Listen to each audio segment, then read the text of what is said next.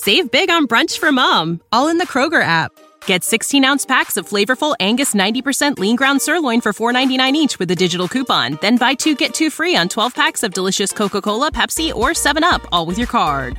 Shop these deals at your local Kroger today or tap the screen now to download the Kroger app to save big today. Kroger, fresh for everyone. Prices and product availability subject to change. Restrictions apply. See site for details. He's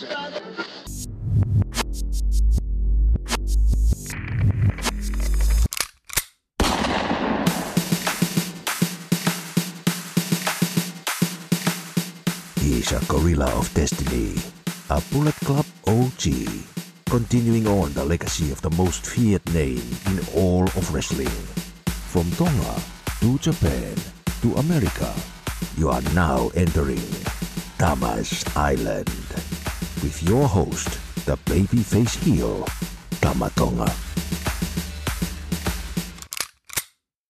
Whew, boy, ooh wee, ooh wee, folks.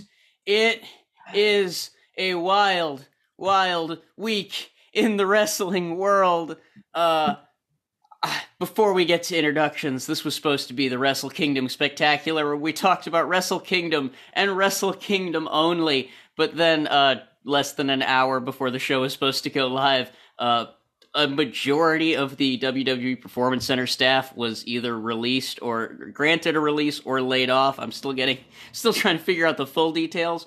But uh, yeah, long story short, WWE's at it again. Wrestle Kingdom's uh, just finished up, or at least two thirds of the way through. AEW uh, is going to have another uh, wild Danielson Page night. It, the wrestling world is going crazy. I'm Ross W. Berman IV. I'll be your host tonight here on Tama's Island. Unfortunately, Tama Tonga is not feeling that well. He's not going to be able to join us live on the podcast, but he will be in the Twitch chat. If you're watching this episode live uh, on Twitch with us, hit that subscribe button. You can hang out in the chat, chat up with Tama and the rest of the subscribers here on twitch.tv slash Tama's Island. Like I said, I'm the culture vulture. I'm the disruptor. I'm the folk city hustler. I'm the Thane of Fife. I'm Ross W. Berman the fourth but I'm not alone here in breaking down all of the craziness that's going on in the wrestling world right now. We have joining us once again on the island is Karen. Karen, how are you this fine Wednesday uh, evening?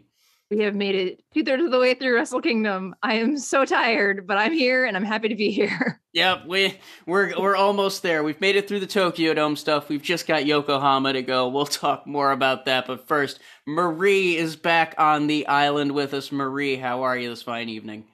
I'm good, Ross. I'm happy to be here. We're gonna kick off in style for the first of the year. Hell yeah, we're happy to have you here. And yes, indeed, Happy New Year to you, Marie, to you, Karen, Yes. to you, uh, the third person that we'll get to in a second. And of course, Happy New Year to everyone that is watching along on twitch.tv slash Tama's Island. Happy New Year to everyone that's listening here uh, to the podcast, or if you're a Patreon subscriber. Just if you can hear the sound of my voice, Happy New Year! Wrestle Kingdom is here, and our third person joining us. I know I'm all over the place because it's a wild, wild week. Our third person joining us is John. John, welcome back to the show. How are you? Hey, how you doing? You know? I, you know, I was, I, I thought I was, I thought I was gonna take a nap. Then WWE fired a bunch of people, so I'm doing okay considering. How are you, John? You know what? I, I feel like they knew you were gonna Yep. you know. Also, also they were like, crap, we have to do these releases before Tama's Island airs, or or Mhm. we won't make the news, you know. So you know, Actually- it kind of feels good that they, you know, they timed it that way. To They be fair, favor. Oh Yeah. yeah. They they're, Yeah. they they uh, they gave us something to talk about because they knew we wouldn't have enough. It's not like there were two. it's not like there were two nights of Wrestle Kingdom that we have to talk about. Oh, uh, yeah. yeah. let's uh bef- before because I'm seeing a bunch of people in the chat who apparently uh, did not get the uh, notifications on either Twitter or uh, any of their news services. Let me just run down the list real quick. Gone from WWE: Scott Armstrong, uh, George Carroll, Hideki Suzuki of Diamond Mine, Timothy Thatcher, Danny Burch. Kathy Carino, also known as Allison Danger, and last but certainly not least, William Regal has been released from NXT. Mhm. So uh, yeah, it they it really does feel like they're uh, much like a lot of the releases that have been going on in WWE. It feels like they're kind of clearing out more of the old uh, uh, NXT crew. We will talk about that later. We will talk about that later in this show. What we need to talk about right now is the two nights of action that just went down in the Tokyo Dome. Wrestle Kingdom 16. What a show it was. We were watching it. Uh, some of us were watching it live, some of us watched it on tape delay, but all four of us have seen it by now. The uh, obviously the big story coming out of Wrestle Kingdom before we get to the, you know, triple belt situation. Katsuyori Shibata is back. Not only is Katsuyori Shibata back, he got to face his one of his proteges from the LA dojo, Ren Narita, who let's be real, if, if you've been following Ren Narita's progress over on New Japan Strong, Ren Narita's kind of been growing into the mini uh the mini Shibata. And so Ren Narita was the mystery opponent that Shibata faced. Originally was supposed to be a catch wrestling rules match to protect the injured superstar. Apparently Katsuyori Shibata went into business for himself got on the microphone, changed the rules to just straight up pro wrestling rules, strikes, grappling, submissions, do whatever, as long as you don't get disqualified, as long as you don't get kicked out. And we got an actual, honest to God, for the first time since April of 2017, Katsuyori Shibata match. I want to throw it around the horn. Karen, what did you think of Shibata's return at the Tokyo Dome? So we've talked about this previously. For me, I started watching New Japan in 2017, Mhm. August. So Okay. it was right after he had his injury and disappeared. So I had never seen him wrestle a live match before. I've only ever seen tapes and old videos and Mhm. wistfully wishing that this one day would come again. And then when he announced that he was having a match, my heart immediately went, I want an LA Dojo gauntlet. I want him to fight everybody out from Fredericks to to the DKC and Uemura, every single one of them. And I was like, uh, but then we talked about it. Maybe it's Suzuki, maybe it's Sakuraba. But when Ren Narita's music came out, it was it was two o'clock in the morning here, and I Yeah. I swear to God, I think I woke my neighbors up. I was just like screaming my head off because Ren, when it comes to the young lions, like the that class, Yep. Uemura and Ren, those are my boys. So Yes. when we talked about, you know, Ren started out as this wiry guy begging Shibata to take him to the dojo, and then he's he's like filled out. He's grown a beard. He's gritty. He's angry. He's like being wrestling Twitter, but only towards Ospreay, like like saying all the things that nobody will say to him. So when Mhm. Shibata called him out and said like, "Let's do regular wrestling rules," there was a moment of like deer in headlights. Ren's like, He's Okay. terrified. Yeah. "Sure." like I don't know if he knew that was going to happen either. Well, and, and according to the backstage comments, Shibata, no one knew. Ren didn't know. Management didn't know. Shibata's expecting some kind of fine or some kind of penalty for, for doing that on his own, but he wanted to prove that he, he's well again and he can wrestle the uh, the style of match that we've come to expect from Katsuyori Shibata. But yeah, no, I totally get why Ren Narita would have that deer in the headlights look, because let's face it, you can know what to expect from Shibata in a catch wrestling rules match, and you know that, okay, he's to grapple me, he's to throw me, but he's not to be allowed to kick me. He's not going to be allowed to chop me. He's not going to be allowed to send me into the corner and hit me with that beautiful shotgun drop kick that he has. And so there's some things you know you're safe from. And so it's not going to be the same. So then when he announces pro wrestling rules, you can just see the blood drain out of Narita's face as he realizes, oh God, he's going to be able to chop me. He's going to be able to kick me. He's going to be able to hit me with that shotgun drop kick. He's going to be able to drop me with the penalty kick. And he it- he looked know, like a dude that was like standing in front of a lion cage, not realizing somebody had unlocked it, yeah. haunting the lion a little bit, right? And then all of a sudden, Yeah. the cage door opens, and he just whoa, like you said, man, he just he just lost all color in his face, and he just like, I've never seen somebody's blood pressure drop so quickly. Yeah, no, it it's terrible. It it was a, a, a hilarious moment. Shout out to Ren Narita for kind of rolling with the punches. Yeah. No pun. Uh, you know what? Screw it. Pun intended on that one. Murray, what did you think of uh, uh, Shibata's Shibata's return? Um, I enjoyed it from start to finish. It was a really nice match. Um, I was kind of wanting to see the catch wrestling style that he proposed, but then all of a sudden it was like, nah, it's wrestling Yep. rules. And I think I think Ren was like, oh damn, we're going back to dojo days. Like I thought I had a break. like the Mhm. way that like Shibata teaches. Um, but Ren is like one of my favorite out of the class of like the young lions that they have. Like I love watching him, and he is like a spinning image of like Shibata. And I wouldn't be surprised one day if like that's one that that's like his son from Mm. like a one night stand. So I'm like, it's too, it's too creepy. It's too close together. Like, I bet you, you know, if you ever hang out with them, they either like finish each other, finish like each other's sentences, or like eat the same meals, or like just have something in common. But like, I love these two so much, and I think Ren was the perfect opportunity to put him in that spot with Shibata.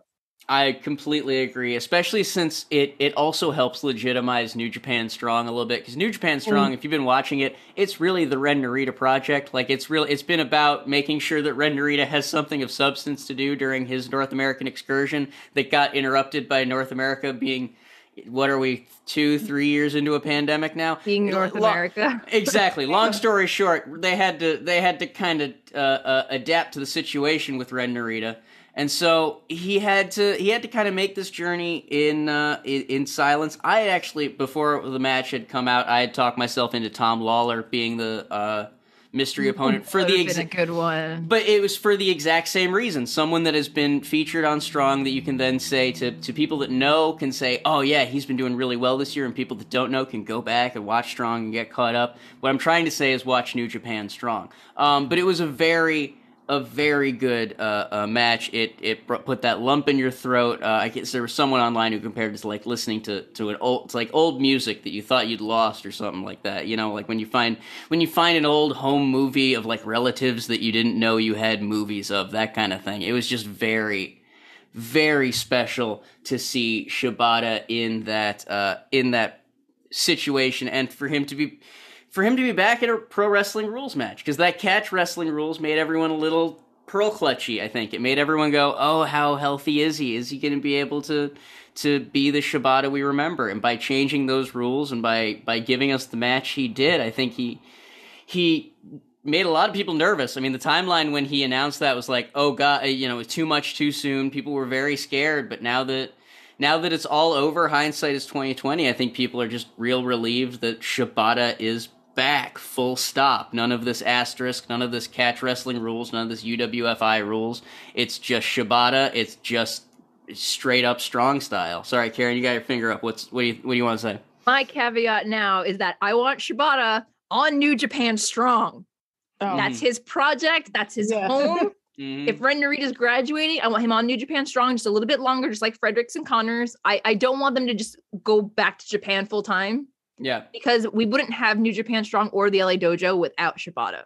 mhm. So I I, feel like he needs heck, have him fight Lawlor for the strong title. Have him Oh, yeah. fight Jay. Yeah. Have him fight Tanahashi. Have him fight everybody. I don't care. hmm No, but he he would be a perfect a perfect attraction. I and I use that I use that term attraction. He would be for uh, New Japan Strong because like that's that's the point of bringing your Tanahashis over. That's the point of bringing your Okadas and folks like that over is to give that boost to to Strong, which has a very good North American roster. But what happens is, especially since we've got all of the the COVID predicaments and everything, is you send someone over in North America, and that means you gotta you got some quarantining they gotta do before they leave. You got some quarantining they gotta do before they come back, and so it it creates this gap for when you can't use someone like Ishii had this problem over the fall. He was missing because he went over to North America for a little bit and then had to do all of the rigmarole that was required to get back to Japan in action. Shibata would be someone you can send to North America without harming any of the real main event or any any of the card because he hasn't wrestled, so it's not like he has any feuds or loose ends that he needs to tie up in Japan. Send him to North America, make his return, sell some damn tickets, put some asses in some seats, and I, I I'm with you. Put make him the the center of New Japan Strong like he has secretly been all along. He's been doing Japanese commentary. He's been training the wrestlers. He's been the invisible hand, to borrow a term from from Don Callis. So yeah, I think I think Shibata on uh, on New Japan Strong makes a lot of sense. But uh, Shibata obviously not the uh, the only big emotional moment that happened in the uh, in the Tokyo Dome. Kazuchika Okada is once again, and I, I will say this with with bated breath. I will say this with a pause for anyone who might not have seen Wrestle Kingdom yet and is trying not to be spoiled. Although I don't know why you're listening to Tama's Island if you're not if you don't want to be spoiled. Like this is the New Japan podcast. We were going to be talking about it this week, people. But anyway, that was your opportunity to not get spoiled. Okada is once again the IWGP. Well, no, actually, that's not true. Okada is for the first time the IWGP World Heavyweight Champion. He has been at the top of the mountain in New Japan many times, but never with this belt, never uh, uh, in this situation. And so he beat Shingo Takagi on January 4th. He beat Will Ospreay on January 5th to the relief of, of many, it seems. And so he now heads into uh, the 50th anniversary year of New Japan with a, a brand new belt a brand new look inspired not only by uh, Antonio Inoki but by the history of New Japan itself. Uh, and it seems like literally a, a, written on the robe. Yes, I was. I, Yeah. I we were. I was about to, to get Oh, into sorry. that, but yeah, Uh, the, the no no you. It was a perfect transition, John. Don't uh don't don't point. I, I Tom is not here. I got to give out points, so points for John. Um, I'm not gonna. I don't like to do points, but I'll I'll do them when we have to. Six Uh, more, I get a pencil eraser. because podcasting is a competition.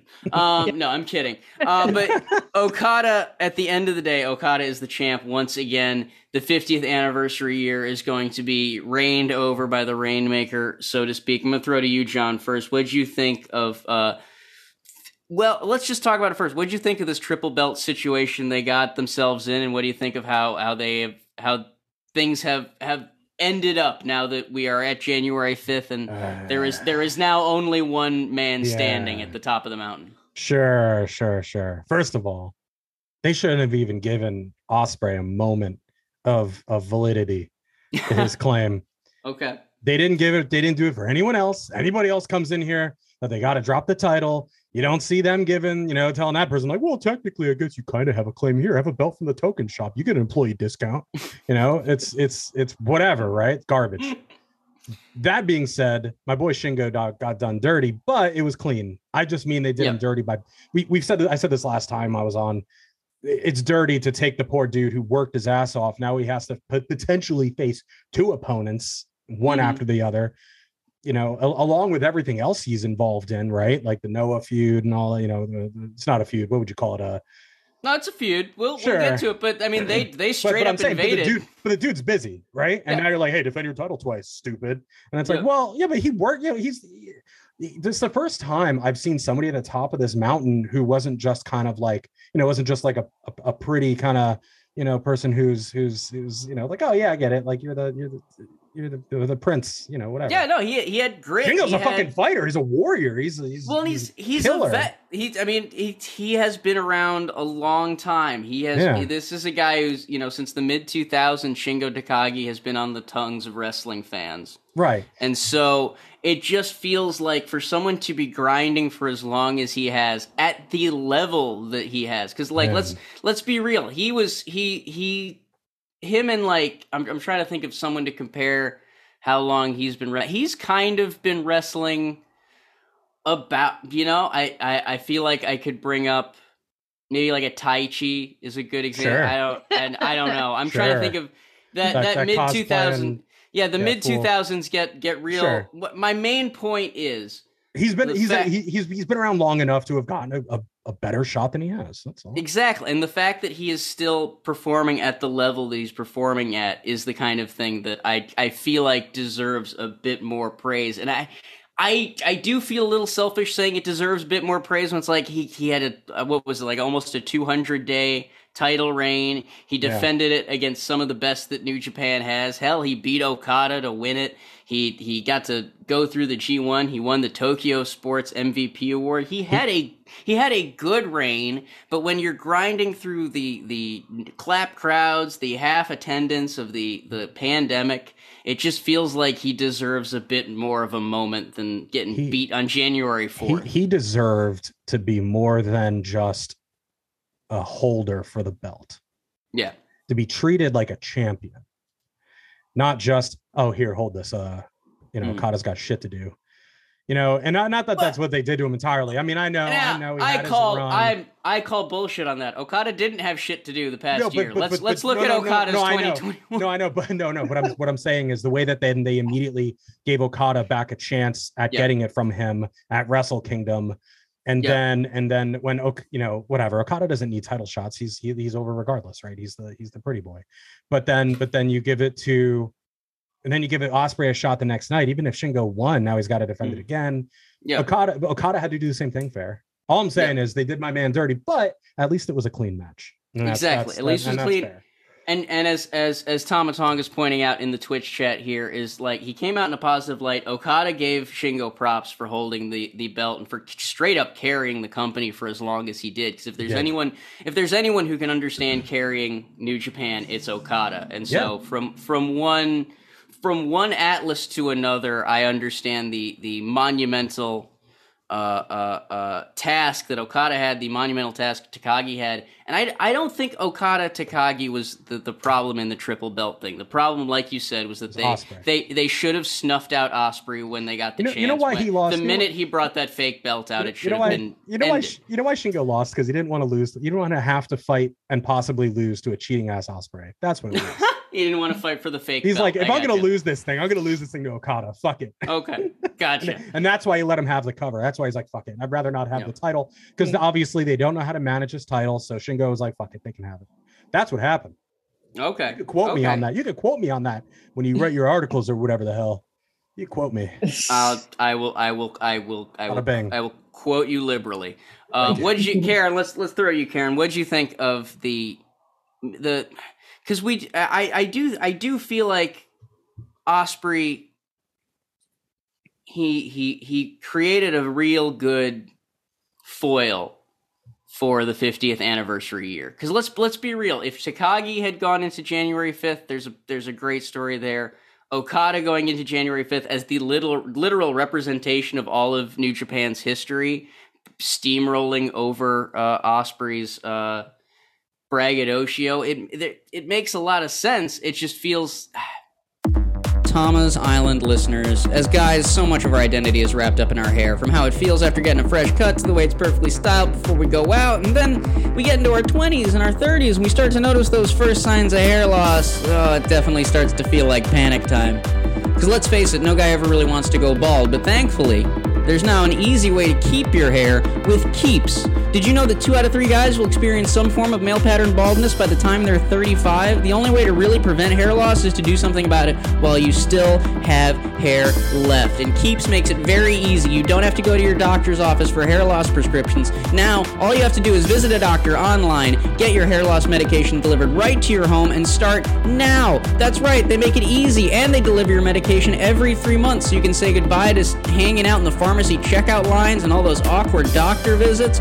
Also, they have the only two FDA approved hair loss products out there. You may have tried them before, but you've never tried them for this price. Again, you have to start while you still have hair left to save, and treatments can typically take between four to six months, so it's important to act fast. And if you want that first month free, go to keeps.com backslash Tama. That's right, keeps.com backslash Tama for your first month free. Head on over to keeps.com and keep the hair you have while you still have it.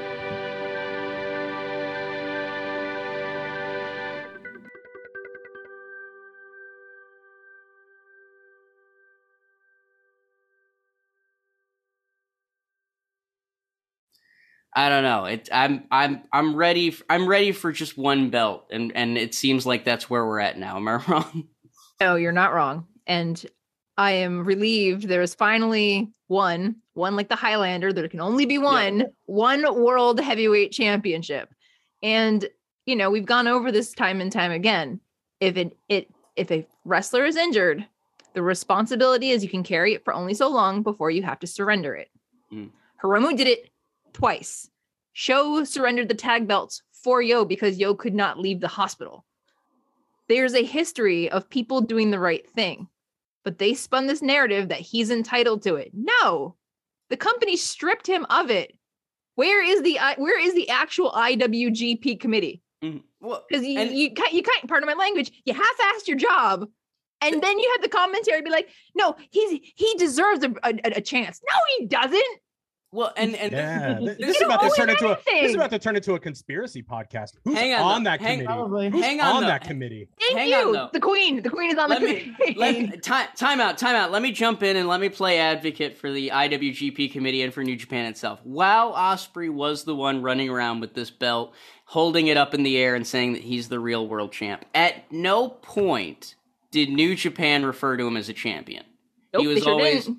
He was always the challenger when they were mm-hmm. announcing him in the matches. He he even tried to pressure the ring announcer to introduce him as the world champion. He was like, "No, I'm not. I'm, I'm not going to do that. You can get Hanare and Okan on me, but I'm not. I'm not going to do that." He tried to get the referee to hold up both belts. The referee refused, and so I. I can't sit here and say that New Japan legitimized Ospreay's claim. I just don't feel like They, they. they should have confiscated his fake belt. At the yeah, door. Exactly. I- Yeah, they're the other and thing where is- was security guard Liger? I I spent years seeing was Liger in the security commentary. guard he was on commentary having a good time. Yeah, no, you're right. But here's the Tired, He thing. can't do that. They should have stopped him at customs and taken it at customs. there was an opportunity during World Tag League, you know, when Okada went to battle in the Valley and Ospreay challenged him. Mhm. They could have sent Shingo over there to take the like to fight him, main event it, take the belt, Mhm. Yeah. and then you could have had you didn't have to do a double gold dash again. Cuz it's literally been like 2 years worth of double gold dashes and not just in the main event scene. We've had never double gold dashes. We've had junior heavyweight double gold dashes. It's just it wraps the belts up into a very select number of people and ignores the rest of the division as a Mhm. whole. Mhm. And it's problematic. And it's exhausting because you see people who have everything to do, and then you have people who have nothing to do. And then, like, oh, well, the, the, this division is stale. Divide the wealth, Yep. share the love. Yep. I now, and this is not this is not going to make Ospreay look any better, but I I, I will step in and say because well no because here's the thing. Are you going to Here's add the- Ospreay apologist to your long, long litany no, of names? no, I'm not. I'm oh my just God. I I ha- I do have to bring up the fact that if indeed Ospreay, like I have posited many times, bought this belt from the uh Tokon The shop? and, and this is a replica belt that is just a, a a replica that Ospreay bought. It's his property. And so New Japan can't confiscate something that's not technically Yeah, but they like, could also uh, not give him a The IW match in Wrestle Kingdom. yeah, because the Okay, IWGP okay, but then it's a heavyweight foreign object, and he's not allowed to have it with him in the ring. But he wasn't using it, so you No, can't but he brought no, but he brought he brought it in there. Yeah, but Well, he didn't but- use it yet. But he also he also brought the Warrior Wrestling All belt. right, he tried. brought a bunch. Yeah. He brought a bunch of belts that weren't New Japan's property, All and technically the IWGP World Belt he brought also was not their property. It was just something he bought. Okay. Now- Um, All right, Will uh, Ospreay fan club. Again, it doesn't make it doesn't make him look better. It just makes him look like a guy who tried to make a toy part of the World heavyweight. I didn't realize title this was. Ospreay's island. Jeez. No, I'm just Wow. I- we like look. tweet him for the receipt.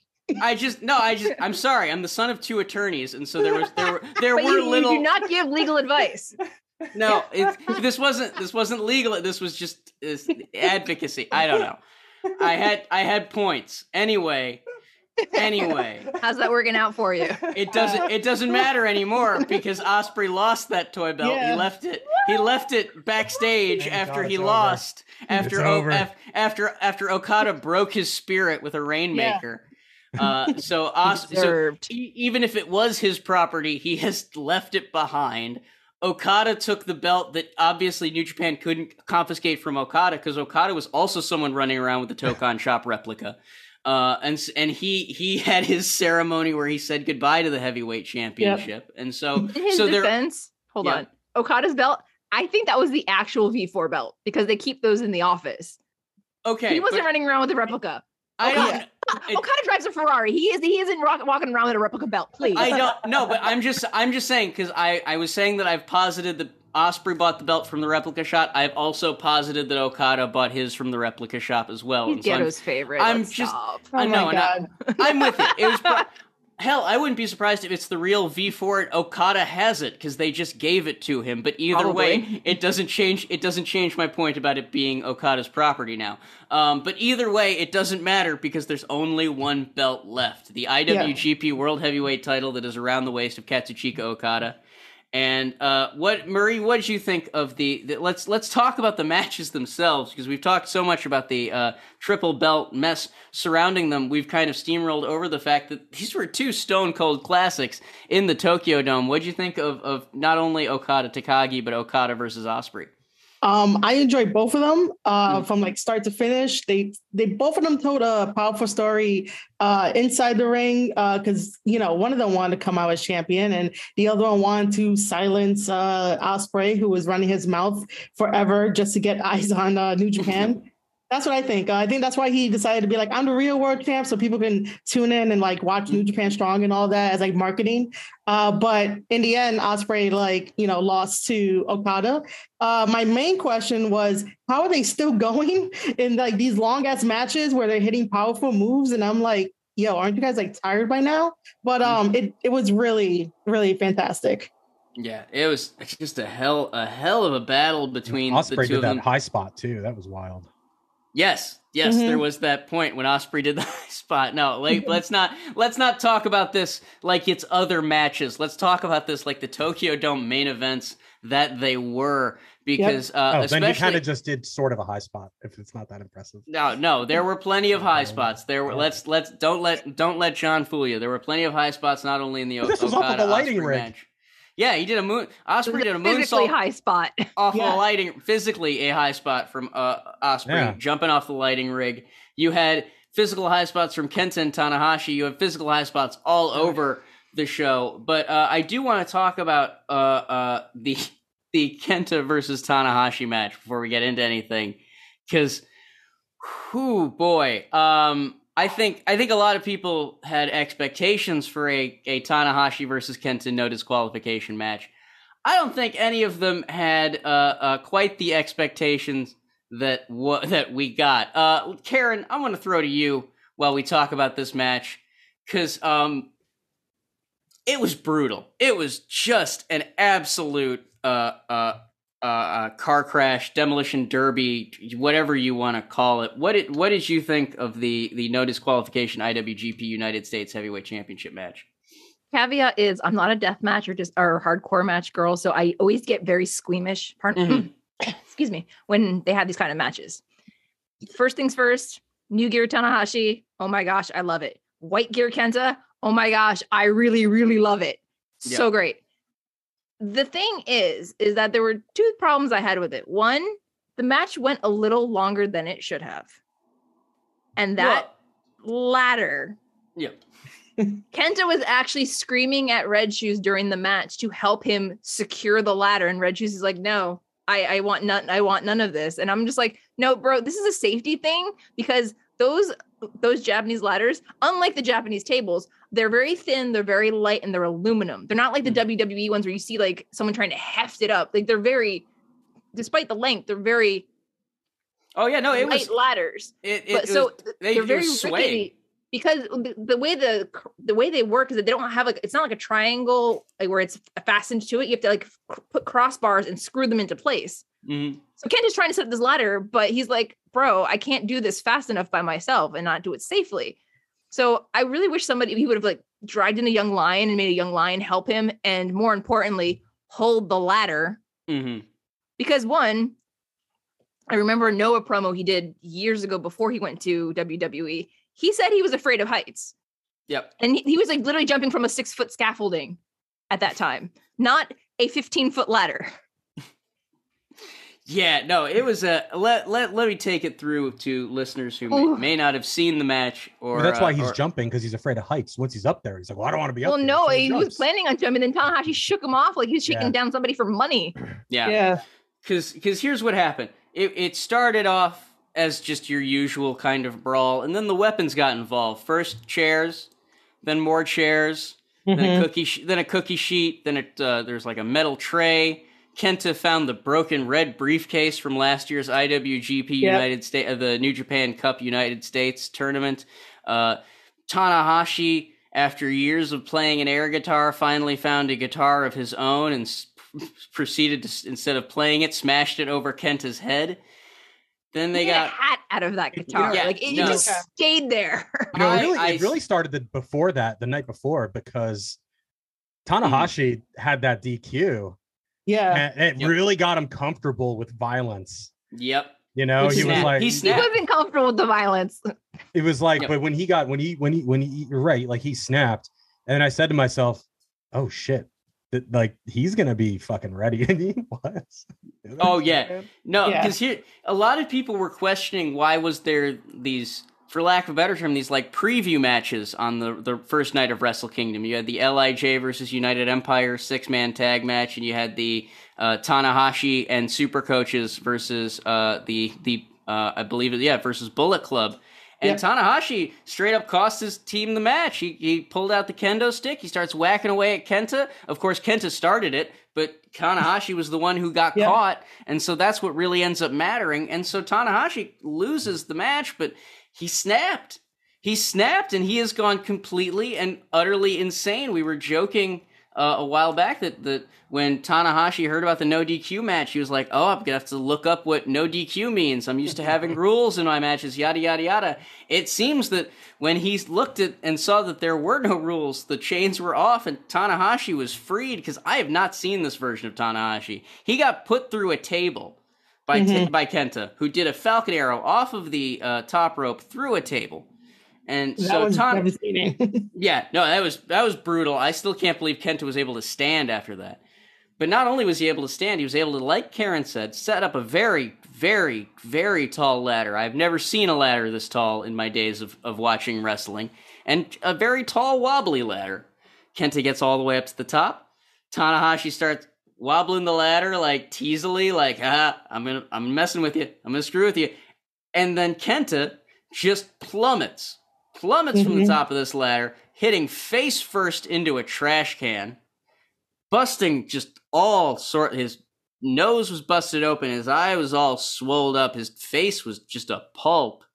Tanahashi lays him out, bleeding onto this table that as Tanahashi climbs the same very tall ladder begins to look like a frickin' crime scene and hits uh, I I hate to say it because of how much I'm sure it hurt, but one of the most beautiful high fly flows I've ever seen in the history of the high fly flow, crushing Kenta through the table, winning the the match. Uh, M- Marie, what did you think of this? Just, I mean, it's a new Tanahashi. It is. Um, I was not expecting any of this. Uh, not the level of, I guess I could say violence for this. Uh, but this goes towards character development because we've seen Tanahashi be the angel and the light of like New Japan and like wanting to bring that hope. But Mhm. then when you cross Kenta and Bullet Club, you know, they automatically uh, kind of bring something else out of you. And uh, Kenta really brought like a violent side out of Tanahashi when he was like, "Oh, this is a no, a no DQ. You know, let, let let's go in here and let's you know maybe kill each other, even though like nobody really wants that." But um, I think that's like one of like my favorite ones to like watch because it was so different. New Mhm. Japan doesn't have a lot of like no DQs and like hardcore matches and stuff. It's all about rules. But um, this is a character development that like Tanahashi's gonna have. So Mhm. later on in like New Japan, you know, he might end up finally turning heel. Maybe.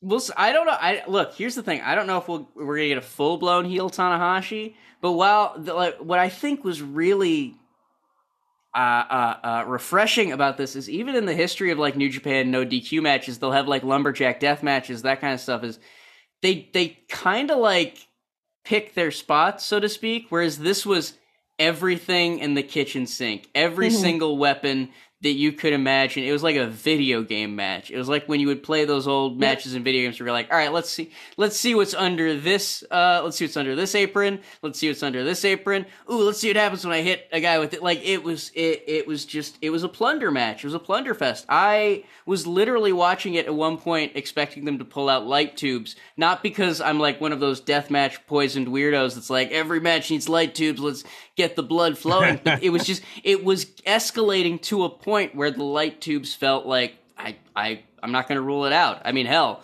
I kind of would have preferred light tubes as opposed to Kenta plummeting face first off of a ladder. Mm. But yeah, but this was more environmentally friendly. You know, every time you break one of those fluorescent tubes, you're you're really causing pollution. So yeah, no, it's it's not. I I they're supposed to be disposed of. Properly. Here's the thing: I I will watch a death match. I won't attend a death match. My lungs have taken enough of a beating with the legalization of marijuana in Chicago. I don't need to Yeah. add mercury to that. Yeah, Uh, please, Karen, please, uh, so- please, by please, by the way, contact your local, uh, you know, refuse or or garbage uh, collection agency. Dis- to, dispose of your light tubes properly. Yeah, yeah, Please instead of over your dispose of- friends' heads. Karen, what, what you you Karen, go ahead. you're trying Can I to jump talk in? about the end of the match? Yeah, Can we move, can we move to that? Say, all right. So Absolutely. when Oh, after oh. the match finished, one Tanahashi looked despondent. Like Yep. he he he knew he had won, but I've never seen him not happy to win a match. Well, Mhm. he He, it- he looked genuinely concerned because Kenta's laying right next to him, covering his face in a towel, bleeding everywhere. And you know, usually he like hoists up the belt, he waves to the fans, he blows kisses to the girls, he kisses babies, you know, he hugs the world, and all he did was just take the belt and then walk straight to the back yeah. and they were and I, I actually they put up the uh backstage commentary and talking about story and character development the Mhm. first things he opens with is happiness sadness frustration none of these emotions are with me in with, within me right now all i feel is emptiness and i'm just like no Oh No. boy. somebody save him Ooh, he's Yeah. ready. He's ready for Bullet Club. Yeah, if oh you're man, eh, Put shout it in out chat. Yeah. for those. i just felt my heart just like just shatter into Yeah. so many little pieces Yeah. i'm like I i, need to pack a bag i need to I- like hop a plane i need to get in the country i need to save hug him. him Tama in the chat was saying that that that the uh that Tanahashi should come uh come to the Bullet Club. I was saying that they should call him the Ace of Clubs. Ooh, Oh, not bad. Yeah. the ace of clubs would be very very good. Yeah shout out to everyone that's in the twitch.tv slash Tama's Island chat. Uh thank you all for hanging out with us. Uh but yeah if, if you're if you're hanging out in that chat Tama's trying to recruit tanahashi and i'm if if i'm just saying if tanahashi is getting to the point where he is uh he he's growing if he's feeling that hate flowing through him He feel no, he feels nothing. That's the problem. Like he's become a vacuum of feelings. He feels nothing. that that's He's a black even, hole. that's that's even better that's even better perfect come on over And- buddy It, it worked for show mostly.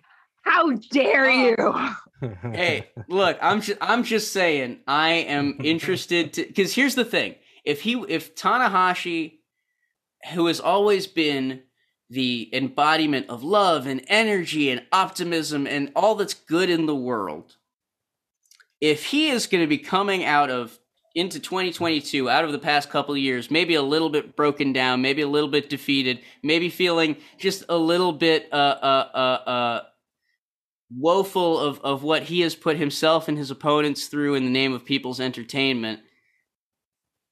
That's relatable as hell. Like I think a lot of people are feeling very empty heading into 2022. And I think that if if the embodiment of light, love, and energy is also feeling empty, that's a Whoa. ooh, that's a story. That's that's something I can get behind. That's some comic book shit right there. I'm, That's I'm storytelling. ready. it is. Yeah. I That's am deep. ready for the fallout of this IWGP Wow. United States Heavyweight Let's do it. Yeah, Yeah, make it happen. I'm yeah. How do we let's push go. Tanahashi further? Into, I don't. Th- here's the thing. I don't think we tailspin. have to. We're He's already there. He's Yeah, teetering he- on the edge right now. Yeah. He's already there. All we gotta do is just hang out, log on to New Japan World, and watch the watch the slide begin. Watch Yeah. the downward spiral of Hiroshi Oh Tanahashi. no! The downward spiral Oh, of the man. ace. I'm ready for it. Hey. Hey, it's it's gonna be great entertainment. I'm not going through it. He is. Um, I'll be going through it, Ross. I know. I know. You're Damn it, you're, dude. you're an em- you're an empath- you're an empathetic viewer. Um, all right. But speaking of Fallout, uh, another group that's going to be dealing with Fallout from Wrestle Kingdom is the United Empire. They had a pretty good night one. They they beat Lij in a, a, a six man tag match. Then uh, then night two was a very very different night for the United Empire. They went zero and three. Great Khan fell to Sanada after Sanada trapped him in a Japanese clutch. Tetsuya Naito was able to overcome Jeff Cobb with the Destino, and then of course, as we mentioned, Okada was able to best Will Ospreay in the main event. I'm gonna throw to you, Marie, first. What what's next for the United Empire? It seems like uh, uh, they had just gotten like. Here's the thing: they may not Mhm. have gotten a lot of titles in 2021. They may not have won any tournaments in 2021. But whether it was World Tag League, whether it was G1, whether it was New Japan Cup, they would often be like on people's lips. They would be making some kind of impact. They had some momentum, and it feels like Wrestle Kingdom just threw a glass of cold water on all of that. Yeah, I don't understand that either. Um, I like the United Empire um, and how they like form and how they have like really good chemistry together, like in the ring and like doing these stories in these matches.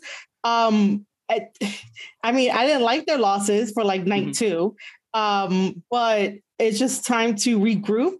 But I think that after Ospreay losing, um, they're probably going to feel the effects of like him breaking because you know he was so loud before and then loses and then like you know with his statement saying that um he's not going to go through any more forbidden doors like he's going to stay in japan um and that he's going to try to rest um like main event another uh tokyo dome. And i'm like oh these boys are in for like a rough landing with ospreay. Like i don't think no one knows like you know how bad he could probably get as like a a leader i guess Well, because he just came back.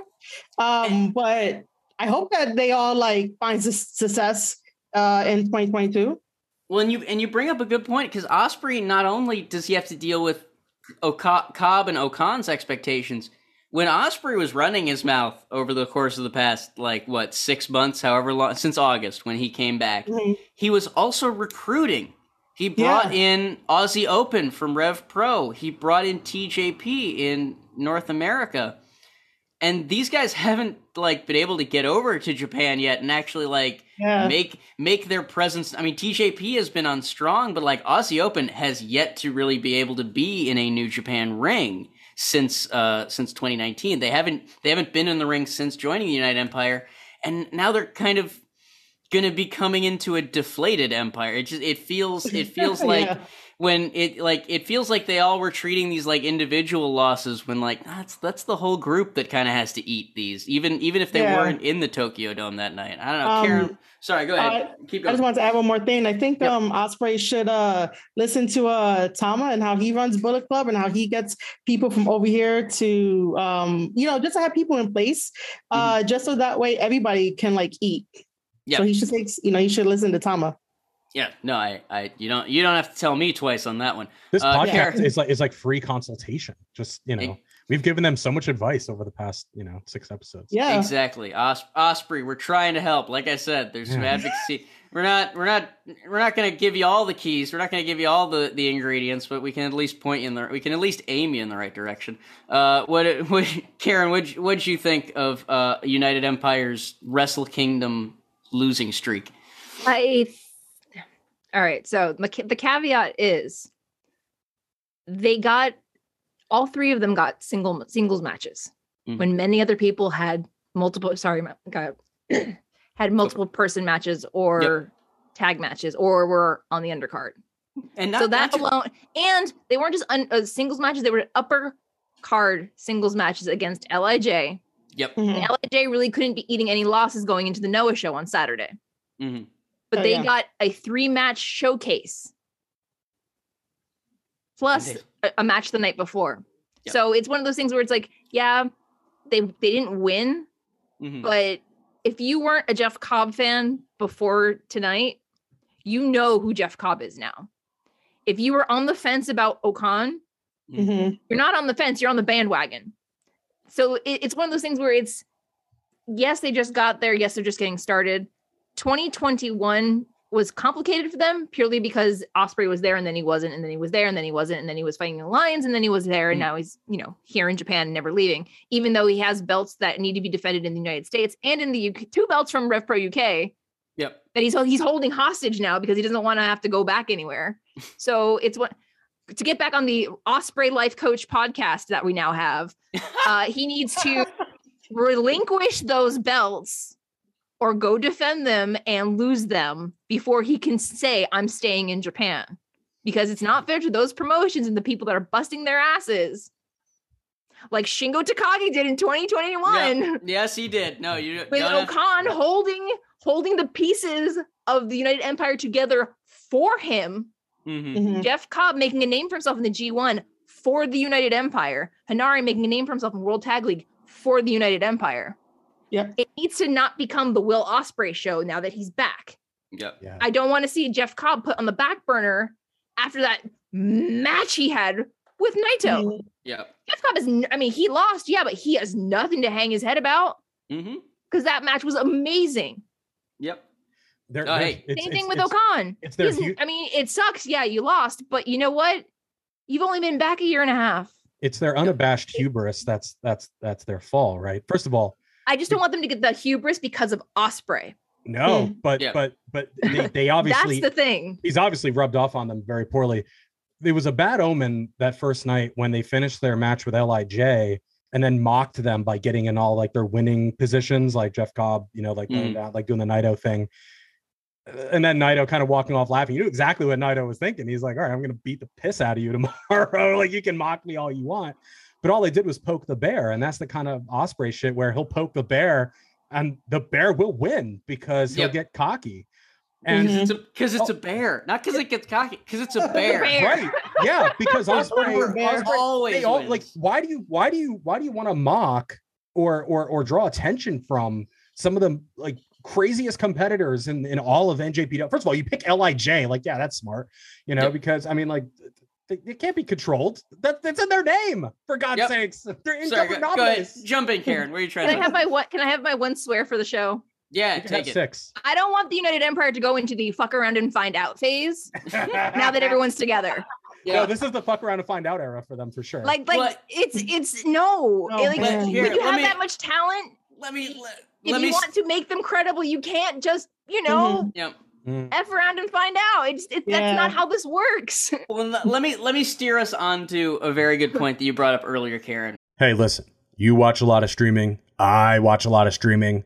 And I hate the fact that I pay all of this money, but I can't watch everything on Netflix. Man, it's like having a gym membership, but I can only use that one treadmill with the wobble that doesn't even have a TV on it. You know what makes me miserable? The fact that I can't watch Les Miserables on American Netflix. So I just turn on ExpressVPN, I connect to a server in Japan, so Netflix thinks that's where I'm at, and boom! I'm watching Hugh Jackman's best performance since X Men 2. With ExpressVPN, suddenly all of Netflix's global library is open to me, with things like Top Gear in the UK, Jurassic World in Hong Kong, and Pulp Fiction in Canada. It also works with BBC iPlayer, YouTube, and more. With ExpressVPN, I can trust that one of their 100 different server locations will give me blazing fast speeds to stream in HD with zero buffering. Besides all that fun stuff, it also encrypts my data, so some hacker isn't stealing my banking information or monitoring my foreign viewing habit. Because it's nobody's business that I've been binging season 3 of Bluey from the ABC app by connecting to one of ExpressVPN servers in Australia. So be smart. Stop paying full price for streaming services and only getting access to a fraction of their content. Get your money's worth at expressvpn.com slash Tama. Remember, use my link at expressvpn.com slash Tama. You can get three months extra of ExpressVPN for free.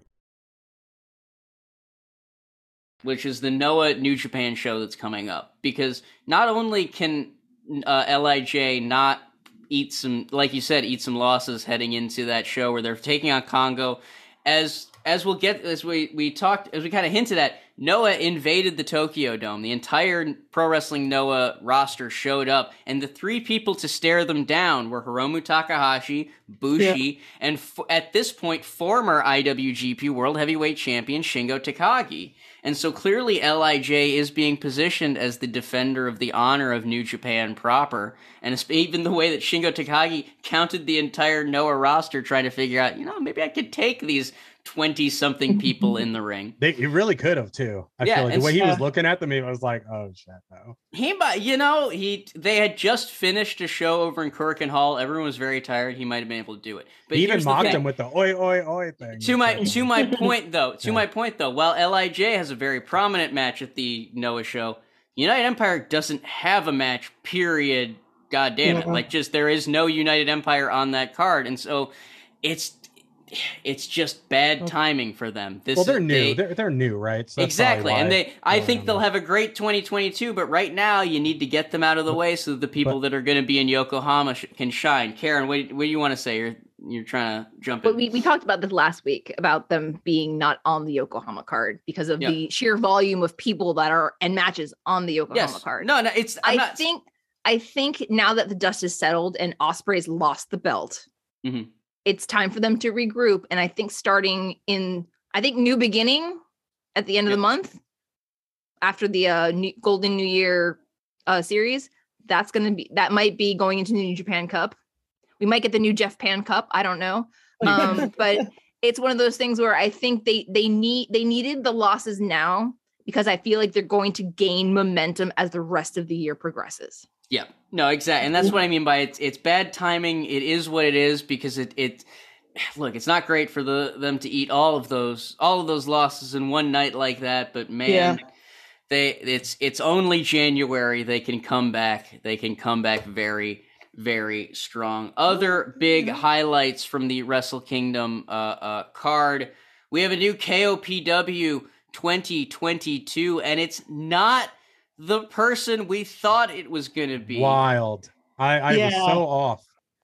The uh, uh, before before we get to who won it, I do want to bring up the fact that because of the fact that Kazuchika Okada got bored in 2020, created the KOPW uh, division, we now are at the point where the opening battle royal on night one featured Tatsumi Fujinami and CIMA from Strong Hearts, formerly from Dragon Gate. Now he's in GLEAT.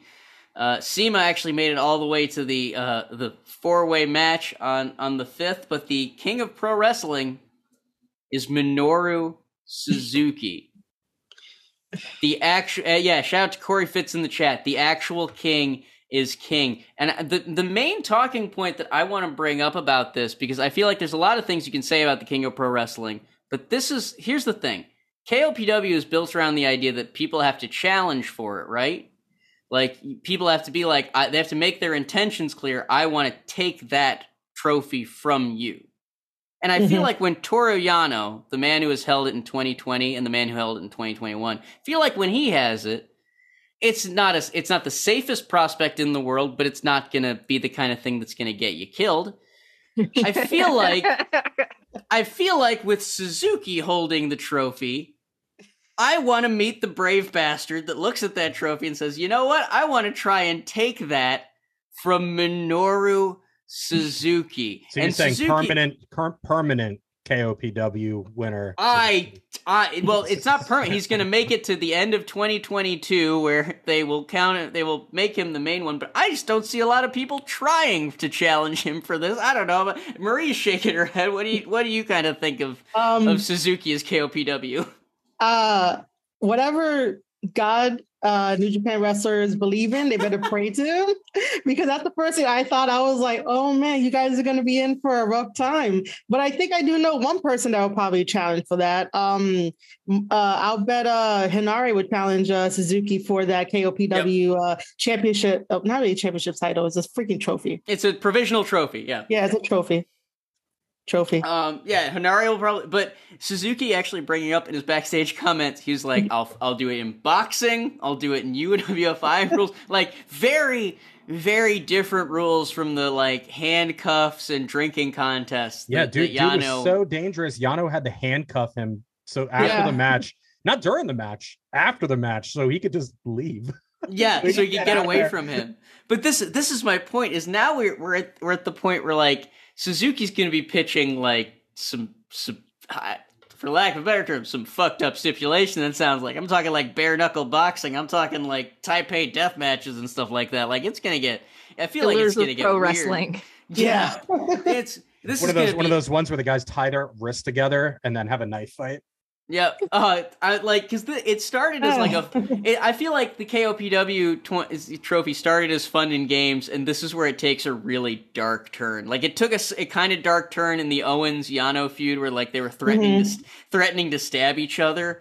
But now we've got Suzuki, and now and and Suzuki's threat. going to be list and Suzuki's going to be listing is going to be picking stipulations. Wait, wait, John, are you saying that Suzuki's not a threat or Yano's not a threat? no, Just no, we're no. clear. When he said when he if you said, "Oh, Suzuki threatened to stab me," that's not a threat. It's a it's It's a he's- promise. yeah. That's what he's saying. He's not going. to Well, he's having a is, I don't- moment of mercy where he's warned you he's going to do it. Yeah, because I don't get the vibe Suzuki warns a lot of people. He's no, you stab. just you just He's- feel some you just feel wet and you look down and like, oh my god, I've been stabbed. like, yeah, he just he just smiles and stabs you. Um, but it yeah, it it definitely I think it's gonna it's gonna add a new edge to the KOPW division, uh, which I don't I I think I think a lot of people think needed. I personally I was a fan of the the the kind of weird goofy division it had become.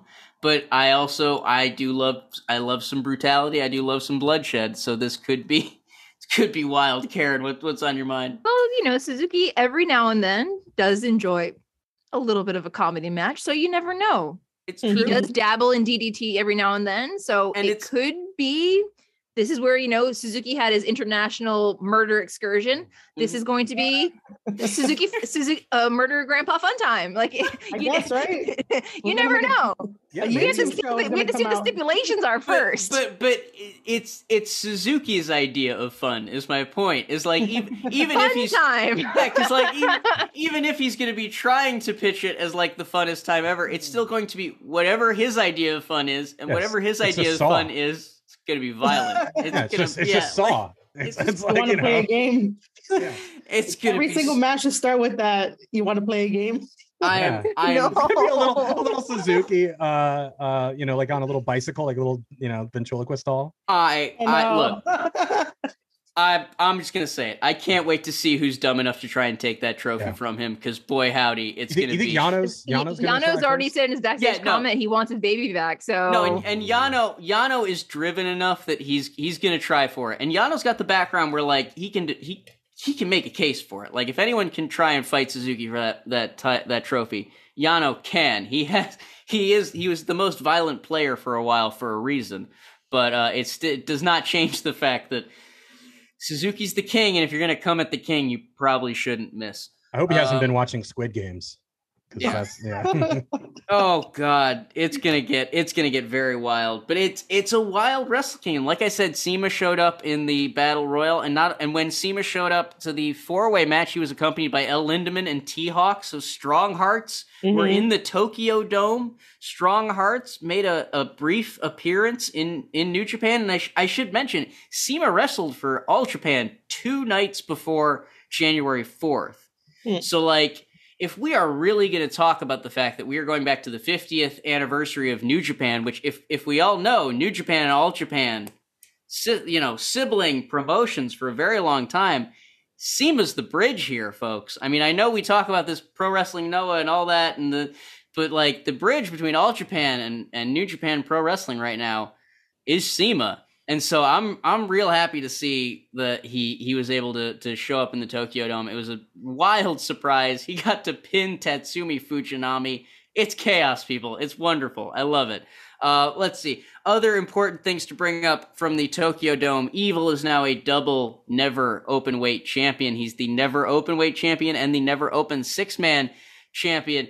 Uh, House of Torture had a, a decent Tokyo Dome. Sho did not get the win over Yo in the first night, but the second night that wrench was working in his favor. Uh, I I I can't talk about Sho and Yo without throwing to our resident expert Karen. What did you think of? Uh, let's let's let's keep it specifically to Sho and Yo because they were the thread, they were the through line. It feels like of the two nights. What what'd you think of their Wrestle Kingdom? Uh, well, their match the first night, and I and I don't want Tama getting on me about saying that Sho should have lost, but Yo needed the win more. Mhm. He needed the win more because he lost to Hiromu in the finals. He needed Yep. something because again, he faltered out of the gate in Super Juniors, ran the table, lost in the finals. Eh, So for him to just like start racking up losses again when he's kind of faltered since he's been back in spring of last year, he needed that to kickstart his Mm. 2022 because as love as much as I love Master Wato, he cannot be the only pure baby face that gets pissed off all the time in this Mm. division. Yep. I No, need Yo, I need Yo to start getting to like Yo's been increasing. It's been interesting. He gets angry, but he also gets very like dangerously calm. Mhm. Like you can't read him at all. Yes. That's good. The thing is with Sho, you he had to he couldn't lose both matches Mhm. because he has the match with Kotoge on Saturday. Because you don't want him racking up a couple of losses and then being like, I'm representing the juniors of New Japan against somebody who's been wrestling for 15 years. So it- it's Mm. again, it's complicated. It, it- it's Facebook complicated. I love them both. I cheer for them both. This is, I feel like this whole never belt situation has been ra- like it's being used as a device to drive their next chapter of the story. yeah. I was hoping that they were going to graduate from this feud for a little bit, but for some reason they just keep dragging it up, and I'm like, stop! Like they need to be like they need to be separated for a bit. Mhm. So and have the respective like you know let the respective stars take off, and then you know if Super Juniors is in the spring, sure. If Dominion, one of them has the title by then, sure. Like it, they just can't keep throwing them together just because they're showing you. Yeah. Because neither of them are, they're going to both stop growing at that point, and people are going to get bored of it. Yeah. Oh, and and I did, and I and it, I even feel like if I'm being real, it, I because Tom is bringing up a good point in the chat. There needs to be a little more emotion from Yo, and I I almost feel like that's because I agree. No, and it, and I think it's because Yo underst you know understands at some level like I just beat this guy a month ago. I beat him in the Super Juniors. I kept him from going to the, the tournament. Like as good as getting the win in the Tokyo Dome is. Like that's I think the important part. So he got the win in the Tokyo Dome, especially in the singles match. And I think it's great that Yo is the, was the first one to really outsmart Sho because like he knows Sho. He's known Sho for longer than anyone in New Japan Pro Wrestling. And I think Sho got this idea in his head that now that I'm the murder machine, I'm different. Yo doesn't know this version of Sho. And I think Yo proved in that first match that no, this is this is the same Sho he's always known. Even if he's got a wrench, even if he's got some buddies on his side, he still knows that he's gonna he's he still is the one that's gonna be able to duck that wrench and lock him into the five star They were work wise for nine years. They they they were they were always together. So if anybody knows the other one better, like I don't think there's anyone in New Japan that knows the other one of them better than the other Mhm. one. Like I, I feel like we got more emotion from Sho in the title match the next night, and I think that's why they lost. Is because Sho was, or I think we got more emotion from Yo. I'm sorry, in the the next night in the title match because he was he a he wanted to win that title. B he was feeling a little like cocky because hey I just beat Sho, I can beat him again, and that's why he got whacked with the wrench. He should That's be why that- challenging Desperado, but we're not going to talk about that on this We'll- episode. Well, no, no, we will we will get to that because we, we got to talk about Desperado in a second. Um, but Marie, what what did you kind of think of the Sho and Yo uh, dynamic? Ob- like Karen said, we're obviously not at the end of this story. We're we're somewhere in the middle of the road. What do you think of the journey so far? Um, I'm really invested into uh Sho and Yo. Mhm. Um, just because of how everything went down and how they broke apart as a tag team. And um, I think Sho is having the best time of his life being a heel and you can see it. Yeah. Um, and so it comes across and you're like, I wanna well, for me, I'll, I'll cheer for him and be like, oh, I want to see what he does. Because he does the cheating in House of Torture a little bit differently than like the regular Togo and um, Evo cheating. So I Well, it's, it's- a little fresh. It's it's because he does it gleefully. Like there's this very Yeah. like I think like with a lot of House of Torture, it's like they're getting the job done. You know, like Yeah. Dick Togo. Dick Togo's very serious. Evil. I have never. He he will smile sometimes, but it's not. It's not. He's still Dangerous very when he serious. smiles. yeah. Yeah. Yeah. Yujiro, Yujiro is relaxed, but he's not like like he's not Yeah. psychotic. Sho is a maniac right now. Like he is, He is. he's he's gone full Joker, and so like Um, it yeah. it yeah he's relishing it. And I think that that's what kind of adds to the It really does. Um, I, I do think that um, Yo getting the win, uh, what night one? Um, Yep. I was not expecting that. I was like, "Whoa, this is interesting. Where are we going?" And then obviously night two, you know, Sho gets uh, the the victory, and then to be reminded that we're going into New Japan versus Noah, I was like, "Okay, that, that makes more sense now." Um, what I didn't like was that Evil became never open weight champion. And I'm like, why the hell did they have to take this belt off of Jay White originally? Just to give it back to Ishii, and then it goes to Evil, even though it's still within Bullet Club, the household. But I don't know, man. Like Evil Hmm. didn't need it. He didn't I- need it. I I I I'm not gonna say he didn't need it because I I maintain that Evil needs whatever he can get. Like because I I think especially since he was a double champion for such a blip. The, I mean I'm talking the double gold, the IWGP heavyweight and intercontinental because that was such a blip. he needs to he needs to maintain some kind of momentum, some kind of dominance. I think he has it for quite frankly the same reason Jay White had the never belt is to kind of remind people this is this is the intercontinental title now. This is the title for the the next guy on the totem pole. Um, and so I I, I like the I like the idea behind it. Uh, I I know people are, are divided on the, the actual match itself, but I mean they're all it, it's wrestling. People are always going to be divided on the match. Uh, but let's we we did talk about El Desperado. We hinted at it a little bit. Let's talk about it because we talked about Kenta in White. We talked about all of the, the and even Tama brought it up in the chat. Everyone's wearing white this Wrestle Kingdom. it was the uh, it was a Wrestle Kingdom pure as the driven snow, and El Desperado got a damn big win over Hiromu Takahashi. These are two guys who, over the course of December, have not been able to beat each other. They have wrestled two 30 minute draws, whether it was in the Best of Super Junior and then also on the Tokyo Dome, the Road to Tokyo Dome tour.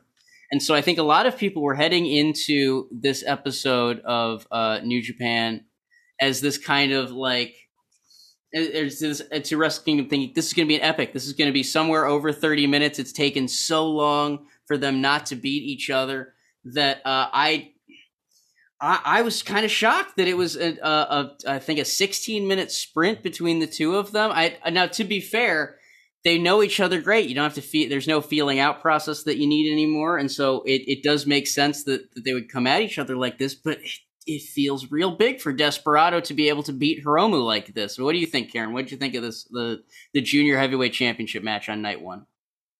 Well, one, oh yes, De- De- Desperado all white gear. I love it. I love the gold paint. It was fantastic. The thing is, is that we're used to the 30 minute draws. We're used to the like the long, hard hitting matches. I feel like they had were either by their own decision or somebody else's I felt they were held, held holding themselves back so as not to outdo the main event. Because okay. while it was while it was a very heavy and fast sprint, it wasn't their best match. Mm. Not by a long shot. It was a great match, but they've had better matches. Yeah, no, and I I definitely agree with it because like I think the the result is a a bigger deal than the uh the match itself like the because the result is what it needed to be yes because here's the thing i think if hiromu had beaten desperado in 16 minutes people would have gone ah here we go again hiromu's won desperado's back at the back of the line he couldn't even get the epic that he wanted but this shows actual growth this shows that desperado has finally staked his his place at the top of the mountain and it also means that Hiromu cannot, he can't necessarily think of Hiromu as that junior ace anymore. He's now fallible. He's now vulnerable. And that makes the junior division that much more competitive. I think this was the right match at the right time. Uh, for the right division. Now, when I say that Desperado planted his flag at the top of the division, save big on brunch for mom, all in the Kroger app. Get 16 ounce packs of flavorful Angus 90% lean ground sirloin for $4.99 each with a digital coupon. Then buy two get two free on 12 packs of delicious Coca Cola, Pepsi, or 7UP, all with your card. Shop these deals at your local Kroger today or tap the screen now to download the Kroger app to save big today. Kroger, fresh for everyone. Prices and product availability subject to change. Restrictions apply. See site for details. He got pretty quickly thrown down from that the top of that mountain because the very next night in one of the opening tag matches, Desperado was submitted. I will say this again: IWGP Junior Heavyweight Champion El Desperado was submitted by Master Wato, and so Master Wato clearly now in line with the end. Uh, the uh, with is now currently in line with the uh, uh IWGP Junior Heavyweight Championship. I am I'm in shock. I'm a, I'm a big Master Wato supporter, but I'm I'm also I I support a lot of people. I like the underdog. I I can't believe it. I want to throw to you. Uh, I want to throw to you, Marie. First, what do you think of the fact that uh, uh, El Desperado, number one contender, junior heavyweight title? Man, I was not expecting Master Wato to tap out Despy. That's just like one of those things of like, what like, is happening? Like, who did this? again, tapped out Desperado. It wasn't like a sneak pinfall attempt. No. He didn't. he he Earth didn't off hit him with the axis or RVP. some or some shit? Yeah, Like, no, he he tapped is Mercury that and dude Gatorade or out. whatever? No, El, Ret- no, retrograde, not Gatorade. Right. retrograde. it's not. It's not astrology. It's not superstition. It's just straight up facts. Yeah. Master Wato has grown. Master Wato has gotten to the point where he, you, we, we got to put some respect on that dude's name. He's going to be Grandmaster. Wato. Yeah, He is. He He's is. on- he's on he the way. completing the journey finally. he's He's on no longer on the way. He's the Grandmaster. Well, right This now he's on a he's on a pit stop. You know. He- Oh Yeah, yeah, he has to be on a pit stop. Yeah. but he's getting there. um yeah um i was really shocked for that um you know i think that by doing that um well one desperado had a really hard for fought match with um Hiromu. Um, so like he's already hurt. So I think they were just like, oh, let's just see what happens and like develop like a new story because we could get a triple threat down the line if Hiromu still thinks that uh he's entitled to another rematch.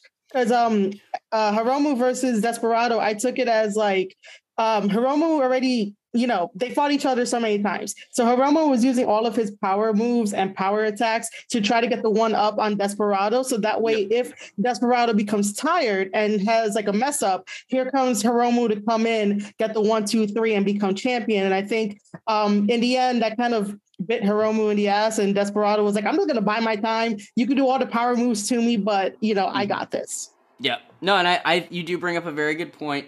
Uh, Desperado was completely beaten from that. He was he was pretty damn bruised from that that match with Hiromu the night before, but it doesn't change the result. The result is still Master Wato number one contender, despite as we were just saying, Karen, you thought maybe Yo was going to be the next one to challenge because he got that win in the the Tokyo Dome. Hell, if we're talking about people kind of s- inserting themselves into the title picture, Sho feels like someone who, especially after inserting himself into the, the Best of Super Junior final, would not be uh, beneath just ramming himself into the into the division like that. What what do you think of the the developments at the top of the, the junior heavyweight division, Karen? I think with Hiromu losing, it's actually a good thing because he needs a break. He's been the Shiki- the Shingo Takagi for the juniors Yep. for the last four years. He's Yep. carried that division nonstop. And he and Bushi has still haven't held the junior tag titles together because one of them was uh, injured. They both Mhm. tagged with Shingo, but they haven't tagged together and won the titles. So I think that might be the next move for Hiromu to give one Bushi something to do, but two to give Hiromu a bit of a break Yeah. if if we're going to talk about you know developing new talent and minting new stars, Master Wato would be a good project. He's he's grown since he's come back. Mhm. Do I think he's going to take the title off of Despy? Probably not. But Desperado also made a, made a point to be like, oh, I'm not going to call out my next challenger. I want them to come to me. Mm. And Yo, after losing the match tonight, he didn't give a backstage comment. He just went straight to the back, and that was it. Mhm. And Sho shows Sho Sho Sho's gonna like thank the tell everyone that you're Yeah. welcome. Thanks for let, letting me take care of you. But I think at some point Sho's gonna push his way to the front of the line Mhm. as he should. But I also think Yo needs to at some point build the momentum up before challenging, even though he has the win from Super Juniors. Yeah. No, and, and I'm I, I I I'm with you. I think it it does kind of there. Wato is the the logical contender right now, but there are a lot of there are a lot of places that the the junior division could be going from here on out, especially with Yo not uh, not taking part in backstage comments last night. John, what do you kind of think of the, the junior division right now as it stands in New Japan? Because it it's like Karen said, Hiromu's been the center of this division for a very, very long time. It's it's very Yeah. it's rare to be it's rare to be listing this many contenders because we've got Yo, Sho, Wato, Desperados of the champ. Technically, uh, Anamaru. Kanemaru's running around with uh, a bit of a, a chip on his shoulder as well, and so like that's a lot of people ahead of Hiromu, Sure. and Yeah. I I'm flabbergasted. Well, I think I think that the, the the important thing is that there's a lot of grudge matches there, right? Yep. There's a lot of combinations that this could be interesting in, and again, that's kind of what they need, right? I mean, we, we said this about the other tournament, you know, with the, with the tag league and everything before, that it's that that, there's a drama there, right? Mhm. Between you know, it's not just hey, these people happen to be fighting each other because they're after the same goal. there's a lot of bad blood, and I think that bad blood's going to make it real fucking interesting. Also, Wato being involved is, you know, I think you're right. I, I, I you know, I hate to, I hate to say it because I haven't really been like a Wato guy, but I think he's kind of like, you know, like you said, you like you like an underdog, and every once in a while the underdog gets a shot and surprises you. And uh, you know, like I said, he can be the master forever. Eventually, he's got to be the grandmaster and step up and and you know and actually do something. So I think I, I think you're right on that. It just it it keeps things competitive. It keeps things interesting. Uh, one, two. We got we got a few more points to bring up as we we kind of wind down this Wrestle Kingdom discussion. But we we would not we would be remiss if we did not bring up the Stardom showcase match that happened. Oh, it is yeah. now. Here's the thing: Stardom and New Japan have been sibling promotions ever since Bushiroad uh, purchased, I guess is the word, Stardom in in 2019. This is because of the labyrinthian uh, rights laws, TV rights laws that New that Jap- Japan has. It has taken until now to finally get Stardom on a Wrestle Kingdom broadcast proper. They've been doing dark matches in the past that would sometimes get up on VOD. Sometimes it, it, it was very ethereal. It was it was almost like it was like the Stardom matches were the the dirty secret of Wrestle Kingdom, and now they're just straight up second. Uh, yeah, it was the second uh, match on the main card. And I, I got to throw to Karen. Karen has been covering Stardom for Post Wrestling. She is she is the straight up Joshi expert here. What uh what did you think of Stardom's showcase match? How do you feel they did with the the the match given to them? Well, the match was great. It Mhm. was what I expected. It, it was a nice reunion and a showcase for everybody involved. I liked that Starlight Kid and Mayu buried the hatchet for one night and did a lot of their old tag team moves as MK sisters. I liked that Tam and Saya worked together, even though Saya dethroned her last week for the Wonder Stardom Championship. There was plenty. Everybody, everybody got in one massive dive or Mhm. high spot, like we talked about. I was, I was fairly certain everyone was going to get get that get that in.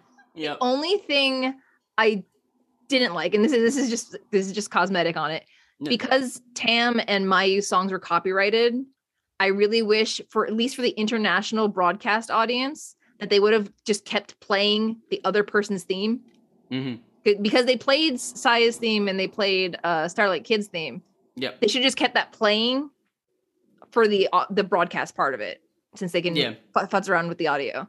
It was it was just, that and that's just that's just like neither here nor there. It's just fr- from a viewer perspective. I was worried that my audio dropped out because the Ah, because this the arena was so bright and they had very tiny white font saying the music is copyrighted and won't be broadcast internationally. And I'm like, it's three o'clock in the morning. I can't read Yep. this. So it's it was just um, but yeah, the girls that didn't disappoint. Was that little? I'm sorry, I, I mean to cut you, but while we're talking about the music, was that little Yeah, yeah, bit, that they played as soon as their video hit? Was that part of their themes or?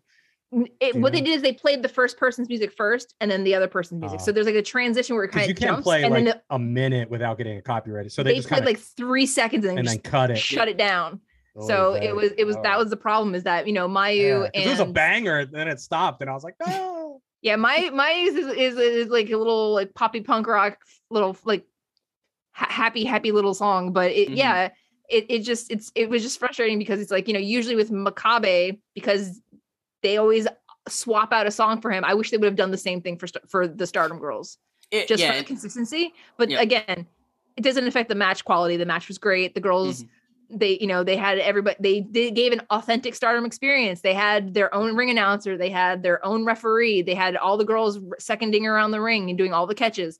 No, there was no young lions or no, you know, New Japan staff. They took care of that time and made it a stardom experience. Mhm. Yeah, it was it was a great a great match all all around. Marie, what'd you think of the the Stardom showcase on night two? Um, I enjoyed it. Uh, I've been telling people that, like, you know, we finally have Stardom uh, on New Japan, uh, which is really nice because sometimes people are like, "Oh, how come you know New Japan doesn't have any women?" And it's like, well, guys, here, tune in and watch you know this amazing matchup. Um, I'm still learning uh, about Stardom, so Yep. like my knowledge is not as great. So I learned from Karen, but um, There's nothing wrong with that. but- no, but Everybody the- learns at some here's the- point. And here's the thing, like, don't get me wrong. I think I think what Karen has to say is very important because Karen knows a lot about Stardom. But this is Yeah. the Stardom showcase match that, let's be real, was designed to get more eyes on Stardom. Yeah. So I, I'm, I'm kind of, I, I, I, I need to know what did you think of it, especially as someone that's trying to get it, that's you know new to Stardom. Yeah, Don't- um, don't it was super it. nice. Super, super nice. I really enjoyed it. I really want um the Stardom women to like be there every single time there's like a big event and to like slowly get them integrated because I think it's really nice. Um, it kind of makes you sort of like breathe during the whole show because everything is like tag, singles, tag, singles, and then all of a sudden it's like, ooh, you know, let's watch, you know, some women's wrestling. Yeah, no, and I- I'm with you. I think especially considering if they got this onto the Wrestle Kingdom broadcast, I assume that means there is some kind of agreement they can work on that like it doesn't have to be every show, it doesn't have to be every tour, Mhm. but D- Dominion, let me see some some Stardom matches, Power Struggle, let me see a Stardom match. Hell, give some folks the time off, give give some people a rest at the end of the G1 climax, bring them in for the G1 climax finals. There are places that you can use Stardom uh with to to kind of help everyone. Karen, what, what's on your mind? One of the things that was really interesting is that in the backstage comments part, um, Saya uh, Kamitani actually acknowledged the fact that when they announced the first show for 2020, Mhm. the first dark match, there was significant pushback from fans in both companies, fans Hmm. of both products, fan like every they, like personally, I don't think New Japan needs a women's division because you know No. the Japanese women's wrestling tradition is what it is. It's its own special brand of creature. If they can get a showcase like they did, like, like they d- have been on these very very large arena shows, fantastic. Yeah. But it's one of those things where it's like the girls themselves are very aware that some people, some fans don't want them there. Hmm and they they're putting the impetus on on themselves to be like we know that for some of you we're not what you want. We're you're we're not the reason you come to these shows but if we can make one person gain interest and they've had this in, the, in this last year alone they've had fans come to them uh, at shows and be like i'm a new japan fan but i started watching because of you. Mhm. and that's that that organic growth that they've like that's brought them to the third n- being ranked number three in the country Yep. outranking other men's promotions because they're doing the most and they are the, one of the most consistently outstanding like brands in Japan for wom- for wrestling, not women's wrestling, wrestling. Yep. Yeah, I thought it was wild. I I really enjoyed it. My only, if I had to give it, if I had to give a critique, the only thing is I wish it was a singles match Mhm. because I thought it, it was very hectic, and I already was not really clear on who was with who, so or Mhm. who who was. So for for for an intro match, I get why they did a tag because it allows them to to to show four showcase four performers. Uh, but but it's still it was still it blew my mind, and uh, I definitely got to check out more Stardom stuff now um than I than I have before because it was it was high it was high impact. Absolutely. Uh, no, it was it was a great great match. I I was worried simply because of the way the match was set up. It was just literally like here's four random folks thrown into a tag match. None of them are in the same faction. None all of them hate Mayu I- Iwatani. Like it was really uh it, it there there was there was a lot of convoluted stuff going into it and I Yeah. think they they brought a crisp uh simple match quite frankly. Yeah, and and and it, and it got Oh, and, it, and, it, and it like it allowed them to really, like I said, it allowed them to showcase four different Yep. performers. They were all very different, you know, Mm-hmm. entirely different styles, which was also incredibly, you know, very impressive. Um, and and I noticed that since they're a a women's wrestling promotion, it allows them to showcase those different styles a little bit more because you're not just you know when it's when it's a women's division in like WWE for instance a lot of the like they have two different move set move sets and then like that's it right? you know you have like the the big bulky kind of strong women and then you have like the little high flying women and that's kind of it. Whereas like with them there was like four distinct styles and and that's tight. So if there's Mhm. more of that in stardom i'm i'm in Yeah, no, and, and when I and like I said, when I when I suggested the idea of bringing them into like a Dominion or to like a G1 Climax final, I'm not I'm not talking about a New Japan. I don't think we need a New Japan Women's division. Oh I just no, think, no, no, no. I I straight up believe I just feel like using them the way that New Japan used Ring of Honor. They had a partnership, and so the Ring of Honor Championship was defended at the Tokyo Dome. Stardom has a partnership. Let Mhm. them let them defend a title or or whatever. I don't know. help but- them do a. I don't mean I don't know. This probably. I mean, if it's necessary, help them do a Stardom of America. You know, a Stardom have them do Hmm. a, a Stardom Strong. You know, have them bring yeah. Stardom over here uh, once travel's a little easier, right? Uh, Yeah, because I I'm think it, not- would, it would go way over here. and it, slowly but surely i'm not because like i'm not talking about you i'm not talking about blending the two companies either i No, feel like no, it's yeah. very i feel like it's very important that stardom is allowed to uh continue the up the the hell of hell of a ride they've been on since they were founded because they considering how young the company stardom is the fact that they've made it to number three already is nuts like they have really they have figured out that right blend of rocket fuel to get everyone to uh, to where they need to be. And so I, it's like um, it's it's a very delicate process with these two kind of run these two trains kind of running side by side right now.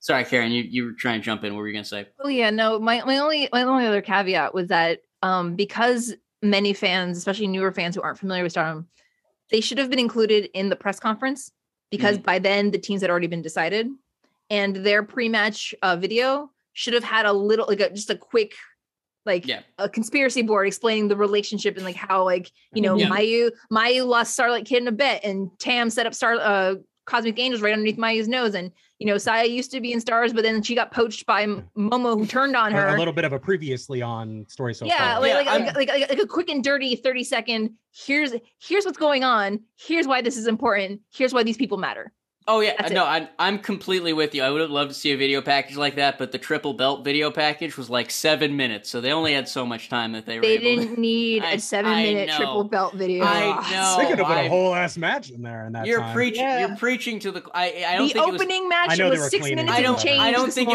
was. I don't think it was exactly seven minutes. I am exaggerating for comedic effect. I'm just. I'm just saying they had some long video packages. They can't. They don't have time for everything. Um, but since since we're talking Wrestle Kingdom and since we're talking about beyond Wrestle Kingdom, the last thing we should bring up is after Kazuchika Okada won the IWGP World Heavyweight Championship. And after he thanked the Shingo Takagi for carrying the title the way he did, and after he asked Antonio, he, or well, not really asked, he hoped that Antonio Inoki is in good enough health that in March, when they have the 50th anniversary celebration, Okada can stand side by side with Inoki. After all of that happened, Tetsuya Naito, long, long time rival of Kazuchika Okada, the man who beat Jeff Cobb earlier in the night, Tetsuya Naito showed up to challenge Kazuchika Okada. It's looking like Naito will be the first challenger for the IWGP World Heavyweight Championship. Well, technically the second challenger for Kazuchika Okada's IWGP World Heavyweight Championship. The first defense was Ospreay. I, I, do have to bring up a, a good point. Uh, I found this out through Cage Match. Shout out to the folks over at Cage Match. Okada, Naito are five and five in singles matches. They are at a dead heat. So I'm assuming this is going to be at the mm. new beginning. This is going to That's be another the seven minute video package right there. This is going that's to fine that's fine 'cause there's No, one belt yeah. it's gonna be 10 No, but that's that's that's what I was trying to say is Naito Okada fighting over one world title. New Japan's back, baby. It's 2018 again. Life is good. I I'm I'm st- what do you got? I'm, I want to throw to John first. What do you think of of Naito Okada being the the first title feud of the 50th anniversary year? so at when I first heard about the, I mean, when he first did it, right? And I heard about, Mm. I didn't know that they were five and five. Okay. So at first I was like, all right, I mean, we've seen this. It's exciting because they're great Yeah. together. They have incredible chemistry in the ring. I mean, fantastic. But I was kind of like, really again? But now that you now that you're saying it's uh kind of like a it could go This- either way. Now it It- really well- feels like it matters. like Well, it really it's- means it's- something to me. It's not about this could go either way. I well, when we get closer to the match, I'll say who I, I think is going gu- to I- win. but I because guess if it goes either, clear. but no matter which way it goes, it's bigger no- than just the title. Yeah, this this is it. Like this it is the longest like, Iron Man match of all time, is what it is. Yeah. This is Long-term this, storytelling. 'Cause yeah, this is the yeah. this is the kind of match we keep getting every couple of years. It seems we get the big Okada Naito match, and now this feels like this might be where where the culmination is. I see Marie kind of kind of nodding. What do you what do you think of this this pairing? So originally, I was gonna say that um Naito needs to sit his ass home, right? Mm-hmm. But because you said that both Naito and Okada are five and five, In I'm singles matches, I'm not In going singles to yeah, matches. Yeah, I was like, damn. Okay, maybe I should like hold it back, dial it back a little bit, only because, right? Um, it should be Tama versus Okada because Tama has that win over Okada in the G1, and that makes him first in line because Naito had to sit out because he messed up his knee. So he has no right to challenge, even though in storytelling and the fairy tale land, that is the 50th anniversary, it makes sense. But Tama needs to be in that title picture. So when we get to the 50th anniversary of this match, Okada better win. Uh, Naito better sit his ass home, and then Tama better go in and get and get what's rightfully his. I and well and and I I will add to your point, Marie, Marie because you you you're saying Naito needs to sit his ass home. Apparently, Naito also feels he needs to sit his ass home. He was talking in a a recent interview about Yep. the fact that he's about to hit forty.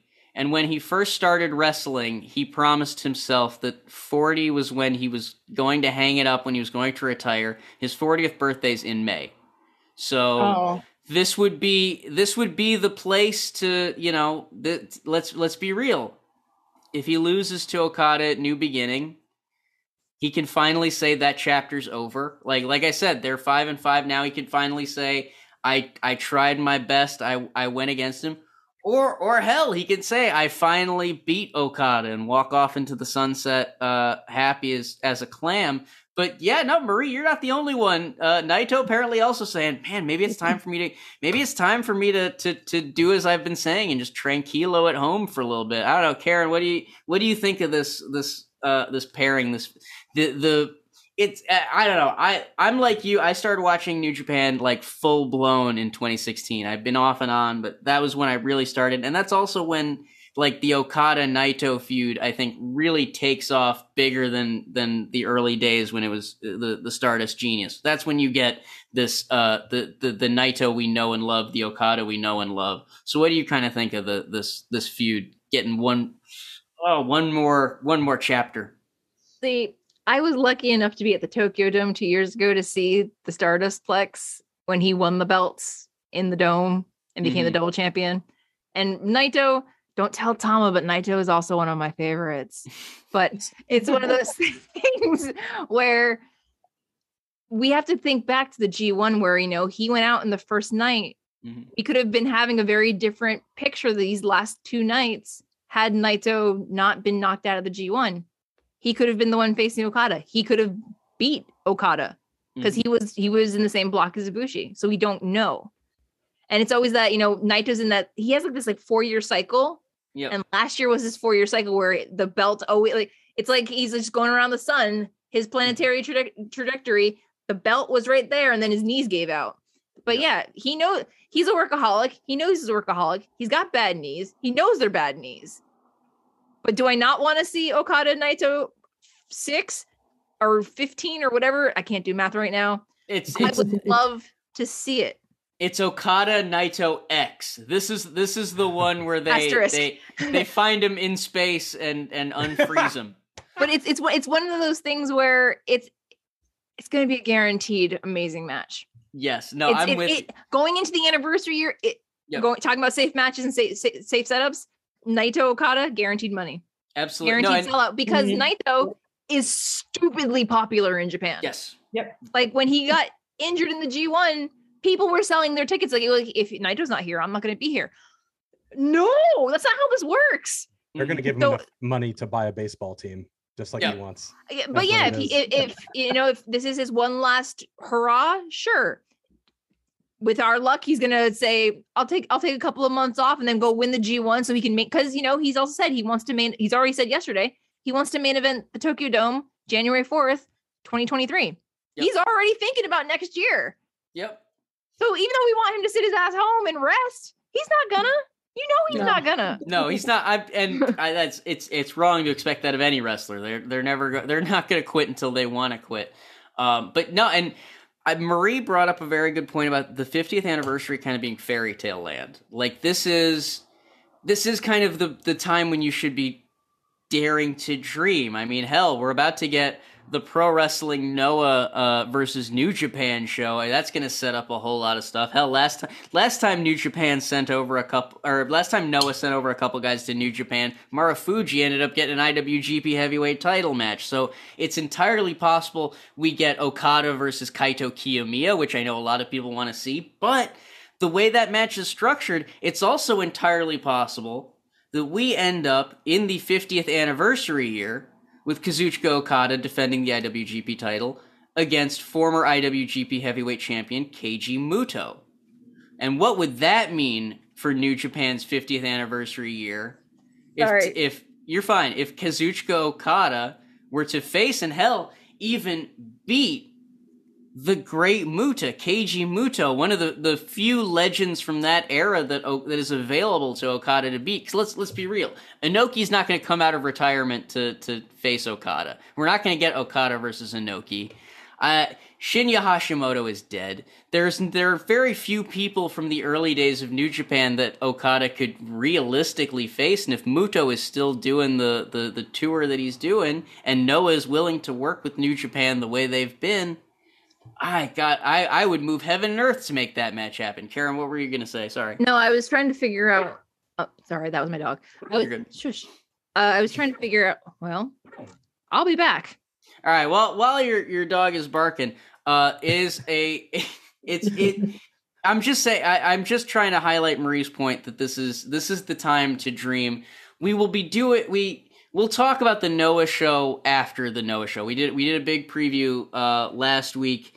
It's going to be Saturday morning at two uh, three a.m. Eastern time, is I believe when the the bell time is. It might change between uh, now and then, but that is going to be one hell of a show obviously we have gone very very long talking about wrestle kingdom but like i said at the beginning we we do need to talk about a bit of the the news that's been going on so while we're waiting on karen let's do the lightning round we're gonna we're just gonna lightning round all of the I, none of it's good news it's all Yeah. horrible Yeah. horrible news out of North American wrestling. But let's do the lightning round about the news. Let's uh let's we're, we're doing the lightning round about the news. Let's start uh with the the firings in in NXT or the releases. Uh, It's not fire. It, the people are gone. People are gone from NXT, including William Regal, Road Dog, Scott Armstrong, uh, Timothy Thatcher, Hideki Suzuki. Uh, uh, uh, uh, one one second. I had it up here. Uh, Danny Burch, Kathy Carino, who was just signed like a, a, a few months ago. So uh, I'm gonna we'll go around the horn. John, NXT has has been gutted. What what what's your take? All right, my take's gonna be maybe a little cold, but here, Ed, but here I- it goes. Go for it. I'm being I'm being I'm gonna be very Sicilian about this. The thing is, they promised a new product. They promised an NXT 2.0, and you Yeah. can't do that with the old guard because they're gonna sabotage it. Not on it may not even be on purpose. It's just mm-hmm. that it's not their belief system. It's not what they want. It's not what it's not their product. So they may mm-hmm. not, you know, I'm not saying they screwed it up. I'm not saying they were gonna screw it up. I'm just saying if you're creating a new, if you promise a new product, then you have to create a new team sometimes. You know, you have to you have to put that behind it. You have to put action to to your words, to your concept, to your belief. Mhm. And and it's not great that they're doing all these firing. Obviously, William Regal is a freaking genius. Yep. And and and uh, you know, some of the other guys back there, like Scotty Armstrong and all them. I mean, Mhm. they've been with the industry a long time and they've done a lot of great things that you you know most of them invisible to the audience right Yeah. uh, but important but important work and i think that you know it just maybe it had to happen uh, again it's cruel it sucks uh, it's business um you know and and a lot of people complain about the product. They say, you know, oh, there's problems with this, problem with that. Uh, hey, get rid of the old guys, you know, bring some new Yep. blood. And then you get rid of the old guys, and then they go, oh, you got rid of the old guys. How dare you? God, Yeah, and it's Yeah. like, well, well, who do you think was responsible for the same fucking thing that, like, you complain, oh, the product is the same all the time, and it's just the same crap over and over again, and it's like, well, yeah, so we got to bring in new blood Yep. to, to fix that, and. They they did it on TV, they did it on the product. Uh, Bron Breakker, is it is it going with Breaker or Brecker? I haven't really. it's Breaker. He's It's Bron like everybody Breaker. says it different, so Yeah, no, he's Bron. They they cemented it because in his entrance he broke a giant Oh, yellow X right. because they they because they because because they sent a cold ass message on Yeah. Tuesday they broke the giant yellow X and then on Wednesday they fired most of the people responsible for that giant yellow X. They So, did all uh, but have him just kick Regal right in the nards on TV. Yeah, like, no, like, it was- everything but it- that. Yeah, it it like I originally was like, oh yeah, Bron Breakker breaking stuff, and now I'm watching that 24 hours later, like, oh you cold sons of bitches. All right, Hey, uh, and- Marie. and, and, and it's it's business. Uh, Yeah, it, it is what it like we said. It is what it is. Uh, Marie, your take on the the the gutting of NXT, the Performance Um, Center specifically. I don't have too much comment on it. Um, I do fair. want to say that William Regal is probably like the most like shocking to me because I thought he would, he would be a lifer. But then again, if you are gonna um create new stars, create larger than life characters that you can actually remember and they're actually different from each other, William Regal looks at things from a wrestling point of view. Uh, that's why we got most of the guys that were wrestlers and we loved it. You know the the Black and Gold brand. But if you're gonna be upgrading to something different with a different um viewpoint um and stories you- you're gonna have to eventually like cut things out it's unfortunate but it has it has to happen sometimes Absolutely. And Karen, what do you, what do you think of the the gutting of the Performance Center? Not surprised. I'm just disappointed. Yeah, I I I, It's, I, it's one of those things where it's just like, especially people like Hideki Suzuki who uprooted his family and moved here, and he's been a- here less than a year. across an now- ocean. Yeah, Acro- Yeah, and now it's not just you know, it's not like you're you're gonna just like pack up your house and like look for another job. The choice for them now is they've got 30 they're on the clock for 30 days to figure out if they can get find another company that'll sponsor their visas hmm or they have to pack everything their their whole life up figure out how to move out and move back to Japan. Like it's like it's not it's, again we, we've talked about this before. It's not fair and it's not right in the middle of a pandemic. Because here's the thing: it would be cold. it's still as hell- going on guys Yes, because it would it would be cold as hell for them to bring people halfway across the world, make them resettle their lives, and then fire them. But then also doing it in a, a world that is not making travel the easiest for people. Let's be real, especially international travelers. Uh, I I just I feel for everyone. I will bring up one point though, because I agree with all of you. The one thing no one brought up is a lot of the people that were released today are backstage people. Like we said, Scott Armstrong, Road Dog, William Regal, people that are there to help structure the the the behind the scenes of a promotion. And I feel like because of how many WWE releases there have been over the course of the past year, we we it's become like the running comment on this show to be like, well, AEW can't hire everyone. That's Mhm. true. That's true in front of the camera. They only have so much room for talent in front of the camera. But from what it sounds like, they got plenty of room for people to help them give it a little structure. They got plenty of room for people that that might be able to help them, you know, mold a, a wrestling promotion behind the scenes. they have to admit that they need or want that structure to begin Well, with. no, and and that Yeah. that the tra- moment because the one person who told them they need structure, they immediately Mhm. burned. John knew after ex- their John knew exactly where I was going Yeah. with this. I want to Ross, I'm- transition. I'm, telling you, man, Yep. you and I, man, we're like connected. No, You it, know? you, you're not wrong because that's where I was going next on the lightning round. Uh, a former AEW wrestler Big Swole uh, in a, a recent podcast interview brought up some very Hey, look. I'm going to be real about this. Some very gentle points. She she had some criticisms for AEW. She felt that it needs a little bit more structure backstage. She felt that there were some voices that maybe aren't being heard from, and and she just didn't feel like the the backstage was able to to be conducive to her mental health, conducive to her peace, and to her physical health. She has Crohn's disease, which I also have. It's a it's an illness that can be triggered by stress, and so if you're in a stressful situation, it has physical mm-hmm. ramifications on your body. Uh, and so she she left. She made her opinions known, like I said, in a very gentle way. We should all have someone who can bring up the things we need to fix as gently as Swole did. It would, I think, it would make us all better people. but the response to that from Tony Khan was uh, essentially, "Screw you." Uh, here's a bunch of people I people of color that I know. Uh, also, by the way, your wrestling wasn't up to snuff. Everyone watch Rampage tonight. Uh, uh, just a bad look all around. Uh, Tony has still not responded uh, in any way, apologized for for putting Swole on blast like that, despite the fact that it has sent, based on her retweets, some of the worst replies I have ever seen in the history of Twitter. And think of what that encompasses, because Twitter is a horrid, horrid place on a good day.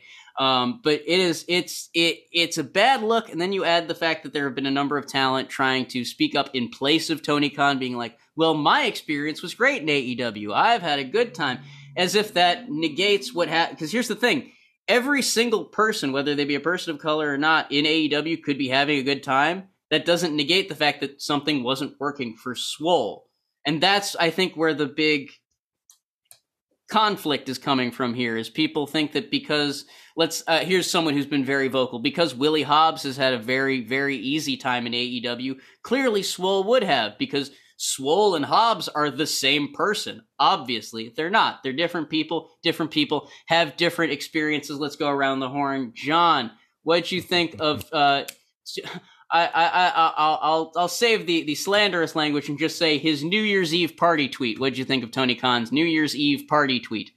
I'm gonna try to keep my cool because I I got pretty pissed off in the beginning. I've dealt with toxic managers. I left a dream job myself Mhm. um, because of the toxicity, and uh, I've halfway regret it, but mostly don't because at the end of the day, like like Swole said, you got to protect your peace. Yep. The thing is that Tony Khan also changed the narrative by paraphrasing what she said Yep. because if you actually read the fucking article, sorry, again, I'm going to use the f bomb because I'm I'm using Karen's f bomb. Go for it. Uh, I, I appreciate one you, token. Thank you. Yeah, thank you for welcome. letting me use. It. She your actually she gets extra. She just doesn't She use said- it. So use it away. Every party I've Like, I- found, uh, there's I always keep tr- somebody. There's always somebody who doesn't drink that's willing to give you their Yep. drink tickets, right? Yep. Yeah. Okay. Use- that's Karen. Use, Karen. use those fuck tickets, baby. fuck tickets. uh, so so he changed the fucking narrative entirely by saying, um, oh no, oh, paraphrasing, right? Say, oh, Swole says that uh, that we don't put over any any black wrestlers or whatever. That's not what she said. She said Yep. that the, that the representation is is is not the type of representation they need. Inauthentic was her. She, there was a lack of authenticity. Yes, Yes. Yeah, Mhm. sorry, I shouldn't paraphrase after after accusing him of paraphrasing. You're right. that's what I'm here for. You're good. Yeah, yeah, yeah. Thank you. Uh, I, I appreciate you always keep me honest. Um, and then they prove that by having everybody come out of the woodwork, most of which uh, aren't even black. So you know, like like you got Cody, you got Cody was retweeting it, and Mhm. you got uh, I think Amanda did, and then like uh, Amanda um, Huber, and then un- unretweeted it, which may not seem like a big deal, but she does represent the company in, in the public relations kind of department. right? Yep. community manager, whatever they're calling her. And so, you know, these these are all people. It's like, well, you guys are you guys are kind of proving the point here. Um, and then later, Brandi cuts that promo that a lot of people found completely awful as far as representation goes. I hang on. I I do need to switch the timeline. The the promo is before the tweet. Was The it pro- okay? Yes, But- the promo was- because that was, was- that was my main point was when Tony tweeted. I was like, well, Brandi and Dan are off Ah, the hook yeah, yeah. now for Sorry, that weird right. promo. Sorry, you're right. Sorry, you're right. It's been it's been it's been six. No, 20 it's it's been a blur. And it's here's been the, six, 60 days, 2022. and, and uh, here's the time, here's the thing. If if Tony Khan had apologized, we probably wouldn't still be talking about it. But he Right. didn't, and instead he And just kept the down, conversation going. Yeah. By the like- way, by grab by getting the internet hate machine involved, by not yeah, saying no, like so. This it's it's on him that we're still talking about. it. yeah and and and it's it's it's gross to me and also again I- and i just want to say to people if at all you feel misrepresented at work if you ever feel that your managers are being shit to you uh, not everybody can quit their job swole is very lucky to be Yep. very good at what she does that she can she can land on her feet i hope right i I- i hope for her the best but you got to protect your peace. It's like literally the most important thing. I mean, you talk about how Crohn's disease can be flared up by stress. There's other diseases. There's there, you know, it's not a stress is not a joke. you know No, I it's not. It's, not, it's it's it's it's serious. It's like mm-hmm. punching yourself in the face every five minutes, you know, kind of damage to your body. So chill. You know, if you eh, speak up if you have to, if you can, if you can't, you know, mm-hmm. find ways to protect your peace every day. I need to Yep. learn that shit. I get on Twitter and I say all sorts of dumb shit and Oh, yeah. delete it three minutes later. Yeah, but you you delete. That's the thing, John. You delete. There's there's that second thought. Um, let's Marie. Let's let's throw it. Let's keep going around the horn. Your thoughts on the the Tony Khan New Year's Eve tweet? Man, um, I'm still agitated and frustrated and mad about it. Um, just because, like, you know, he tweeted it without a second thought, without like, hey, how much trouble would this get me into, or can I reword it to where I can be like, you know, a classy guy? Because he always put this front up that AEW is classy, he's classy, so you know he takes the high road. But in this instance, what it told me was that if he was so easily to press tweet that any one of those guys in AEW, even the women, you guys are ex- you guys are expendable. You guys can be dropped at a moment's notice. Once your shininess wears off and he can't play with you anymore in the AEW ring, you're not going to have a job anymore. And you're going to have to either call AEW or go to New Japan or something. Like, I don't understand. We've been dragging him for a while for an apology, a simple apology. And it's like, you know, the reason why I'm so upset about it is that you discredit Swole and all of her selflessness. And, you know, after listening to her podcast and listening to everything that she said, there was nothing wrong with anything that she said. She gave her perspective, the bigger picture of what's wrong with AEW. And I've said on my own podcast before that like these women need to like train more get better in the ring so we don't have mistake after mistake after mistake. And, you know, she tried to do all that. They gave her a responsibility that should have never been hers because if you really want to be a company and not an LLC, which you get away with it, by the way, um, you know, they need a team to represent their public relations. They need a team of writers. They need a team for the outreach. You shouldn't be having Shawn Dean, who's supposed to be a wrestler, uh, representing this community outreach. You know, you shouldn't be having these other guys to do stuff that you need a team for. And like, I get so pissed off about it because I love this business and I love Mhm. helping everybody. And I would drop my stuff at a moment's notice if a wrestler needed me to go film something for them. If a wrestler needed me to do ring crew, if someone needs to do ring crew. So I understand where Swole was coming from. But for Tony Khan to do this shit and not like, you know, um, apologize. What kind of man is that? You know, Yeah. you were raised by a mother too. Do you disrespect her as well? Like, you know, it kind of like, of course, you have money, you're rich, you could be like the rich guy and be an asshole, but it takes two seconds to apologize and to be the bigger man. So that way AEW doesn't have a ruined reputation and all your sponsors are gone. Yep. You know, TNT could like take away that contract if they wanted to. All we need is an apology. That's it. Yep. Oh, damn. Marie brought fire. Marie brought some. I'm all Fucking fired up. I'm gonna go kick somebody's Yeah. ass. It, it Uh, fucking bothers me Yes. so no. much. I hey, I feel you, but that was uh, raise. I raised a Red Bull to Marie on that one because god damn, that's that's what podcasting is about. Uh, Karen, what do you think of the the Tony Khan New Year's Eve debacle? Uh, Tony Khan has entered that rarefied air where he gets the Ospreay life coach advice from Karen Sensei, oh no, the spicy, the spicy version. yeah, go for it. Because this whole entire nonsense could have been avoided if he picked up the phone and called her and had a conversation privately, Mhm. like an adult. You know, you know what? Not I'm gonna. a drunk frat boy tweeting his ex girlfriend on New Year's Eve because he's lonely I'm actually. and I'm gonna- wanting attention. I'm gonna, I'm gonna tag team with you on this life coach stuff because here's the thing. I'm I'm the kind of person who like I don't like to talk on the phone. I will talk on the phone. I I do it plenty of times, but you know, there's plenty of us out there who just we we get that phone call and we don't like to talk on the phone. He didn't even have to call her. Twitter has a, a function. You see, I can message. In fact, I'm I'm pretty sure all three of you I messaged on Twitter to be like, "Hey, can you do the podcast?" Yeah. You know, like you can talk to someone in private on Twitter. You don't have to put them on blast like that. And so I just I don't understand why this was the the thing, and especially because I'm I'm in I'm in media. I'm in the I'm in wrestling journalism. I understand a news cycle. And this was New Year's Eve. Like this, the whole reason this, mm-hmm. the whole reason this quote came out is because Fightful needed content for New Year's Eve, so they were aggregating podcast quotes. They got a great quote with Swole saying some very nice criticism. They they tweeted it out on New Year's Eve because you got to fill up the timeline, yada yada yada. And Tony Khan, I don't look. It's New Year's Eve. It's nighttime. I'm a, a lot of Twitter was assuming he's on something at this point because of the the way the thing was structured. Uh, Thomas in the, the chat referring to him as Tony Montana. I, I may I may have tweeted about a certain ADHD medication.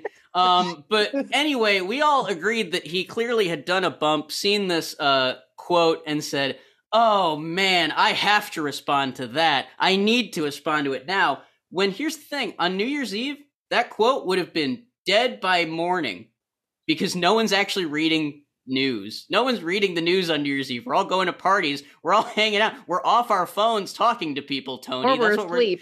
We're, or we're Yeah. asleep. What I'm Watching saying Twilight Zone marathon. what Yeah. I'm saying is is even someone who works in wrestling journalism, we sometimes have better things to do than read wrestling news. But apparently Tony Khan decided to instead of letting this die on the vine like it would have, light the entire orchard on fire with a bottle of gasoline and a butane torch, and here we are, damn near a week later, waiting for an apology, going, "What the fuck, Tony?" Uh, Mhm. Like it just it it was I, I screenshot it in case it was going to get deleted, and then it never Oh, yeah, got I deleted. too. you never no it's still it's still up there like Yeah. a a there's the fact that he made the grievous mistake of listing all of the people of color that he's put out like never if, here's i'm just going to give a list i'm just going to give, give a tip to anyone. If you are ever accused of any kind of racist behavior and your first idea is i am going to make a list of all of the people of color just stop. You, you're you've mm-hmm. already you're already You already making the wrong move. You're already making the wrong move. So to then go from the list of people of color to then say, Swole, you can't wrestle, despite the fact that you're on the record in March of the same year saying, I think Swole's a great wrestler. She's Mhm. fantastic. She's one of my favorites. And then to have the gall to make it a promotional tweet for that night's Rampage so that now four of the women you listed can't even promote their match because, oh, well, it's the well has been poisoned. Ju- I, this is everything a promoter isn't supposed to do. This is everything the president of a company isn't supposed to do. This is Literally everything- anybody. This is any, this is something a rational person, a not even in the wrestling business, just a rational person shouldn't be doing. And you prove the point that the person made, which is wild. Mm-hmm. Yeah, and, and, like- and, a, and, person of color, a friend of, a friend of mine who, who happens to be, I'm not gonna say like I have a black friend. That obviously that's what we're talking about not doing. no, but, but, you're but they one them. time used the phrase to me. They said, "Don't ever use me as a human shield." Yeah. Yeah. to defend yourself Mhm. because I'm more than that. And Because I was, I wasn't being accused of doing something racist, but I said, "Well, you know, I have a friend that," and they're like, "Don't ever." No. Like they pulled me aside. We were at work or whatever, and they're like, "Don't Yeah. ever, don't, don't ever do that." I am No. not a human shield. And I was like, "Oh shit, I never thought of it that way." And I'm so sure- sorry. and I'm sure they'd be very grateful for you to passing that uh, that advice along to the rest of life our, our coach, man. listeners. People should be listening to this shit, right, and taking fucking notes. Karen, jump on in. there, there was um it was a I can't remember the, which talk host it was, but there was a late night talk host that said before you say something or respond to any situation, especially on social media, you ask yourself, does this need to be said? Yeah. Mhm. Does, does this need to be said by me? Does this need to be said by me right now? If the answer is no to any of these three things, don't say it Yeah. just just don't just just stop take the time think about it depending on what your recreation habits are at that point in time sober up if necessary and one think about the other person is it constructive criticism legitimate constructive criticism Mhm. yeah. or an attack. What she said was legitimate criticism about a valid experience she had as a wrestler in that company. Using the PR system of a company and her peers to invalidate her experiences. That's that's just dirty business, man. That's not cool. That's not how you you can't conduct yourself. Pardon my language, like a trash indie and expect to be treated like a top tier promotion. hmm Yeah, no, it's it's just it it's bush league and like I I don't know. I look I I've been am. doing I'm. on this all day too, you guys. I know, yeah. I, and I, I, I, I'm just hot. I'm and sorry. I'm, I'm, just I'm hot. gonna I'm gonna. I'm gonna leave it here because I feel like Karen brings up a lot of good points that He people can take into 2022 and beyond. That look, think before you speak, think before you tweet, and just think in general. My my last point on this is I whether it's Tony Khan, whether it's Elon Musk, whether it's anyone of a certain wealth level who decides that they are still they still need to be liked on social media, I don't get it. If I had if I had one billion dollars, let alone multiple billions of dollars, I would pay someone to make sure I never had to look at Twitter myself ever again. but some of these folks are apparently just they they they need it. They need the memes. They need the likes. They need to post. Tony Khan was a DVDR poster before he was a wrestling promoter. Before he was, uh, you know, involved in the Jacksonville Jaguars. Before he ran Fulham. This is a man with a poster's heart. And sometimes you just need to not post, folks. Sometimes you don't. Sometimes you just don't have to post. Take that into 2022. I thank you all for listening to this supersized edition of Tama's Island. We will be back next week. We will be talking pro wrestling. No, we will be talking all of the craziness that's going on in the world of wrestling. Before we go, Karen, where can people find you online if you want them to find you? You can find me at Hey Karen Sensei on Twitch, YouTube, Instagram, and Twitter. You can find my stardom coverage on Post Wrestling. And if you happen to watch the stardom match with English commentary, you might hear a little bit of a shout out for me today. So follow me if you like, but please no reply, guys, because I don't take that stuff lightly. Thank oh, you. yeah. Absolutely. No reply, guys. But yeah, head on over to her Twitter, her Twitch, and shout out to the gut folks over at Post Wrestling. They do great work. Uh, Marie, where can people find you if you want them to find you? All right, you guys can follow me on Twitter at Marie underscore shadows. And if you want me to go in depth about Tony Khan and why he should apologize and all of my points, because it's probably going to be like a two hour podcast on my own, um, you can head over to anchor.fm forward slash square circle podcast or over to the YouTube side to watch it live as I like go off the rails with it. Um, because women in general and women's wrestling should not be invalidated like that at all. Um, and then one last thing too, head over to my Ko-Fi or Kofi page. I just made it www.ko-fi.com forward slash Marie underscore shadows for commissions, shop. I have wrestling bingo cards over there. And then just to give me a hug if you want to. Hell yeah, and yeah, I'm I'm looking I'm looking forward to the extended edition of the fire that you spit there uh, at the end. Uh, this was I I I I had a feeling you would have something good to say about. I wish I wish I could be like, oh yeah, I brought you on specifically to say that. I had I planned this all along. Nope, just a real real happy accident. Well, well, to be But- honest, if we if we didn't get to the TK thing, I was really gonna message Yeah. you and be like, "Yo, can I be on next week?" Like, Yeah. I have so much stuff to say about it. No, I God, I, I, hope this is sorted out by next week. I I do too, but. I, I, if he hasn't apologized by now, I can't Yeah. imagine. Here's it's the pretty, thing: It's, it's pretty clear he got the advice to shut the fuck up, and he Yeah. took it seriously. I think.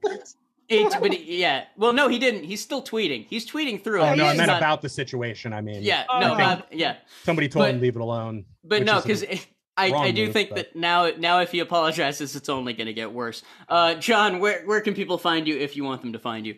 don't ever find me. I'm sorry, I was because Tom is not here. Yeah, so I thought I would. No, uh, let's see. Uh, you guys come over to uh, linktree.com slash John Sebastian. You can also find me on Twitter. Come see what I've tweeted and deleted uh, over at uh, at John Sebastian J O H N S E B A S T I A N.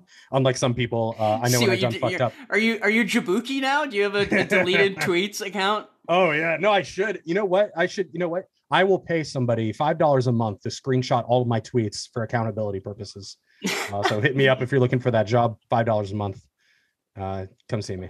Let's do it. He's he's got the he like you said. Hit up that link tree if you think you might be able to help John out with that. Uh, since Tom is not here, I'll I'll run down the list for him at the good bad guy Tama Tonga on Instagram at Tama underscore Tonga on Twitter at Tama's Island uh, for all of your podcasting needs. And if you need to find me, I'm at Ross W Berman IV on Twitter, Ross Berman IV on Instagram, and I'm over at rossberman.bandcamp.com for all of your folk city hustler needs. Again, thank you for joining us for this supersized edition of Tama's Island. I know we I know we probably talked your ear off, but we'll be back next week to talk more at you. Until then, please enjoy yourselves, enjoy your week, and most importantly, take care of yourselves. Thank you for listening to this week's Tama's Island. Find more great Tama's Island content like the Shotgun series, weekly happy hour Zoom calls with Tama, video versions of the podcast, and much, much more at patreon.com forward slash Tama's Island and visit at Tama's Island on Instagram and Twitter.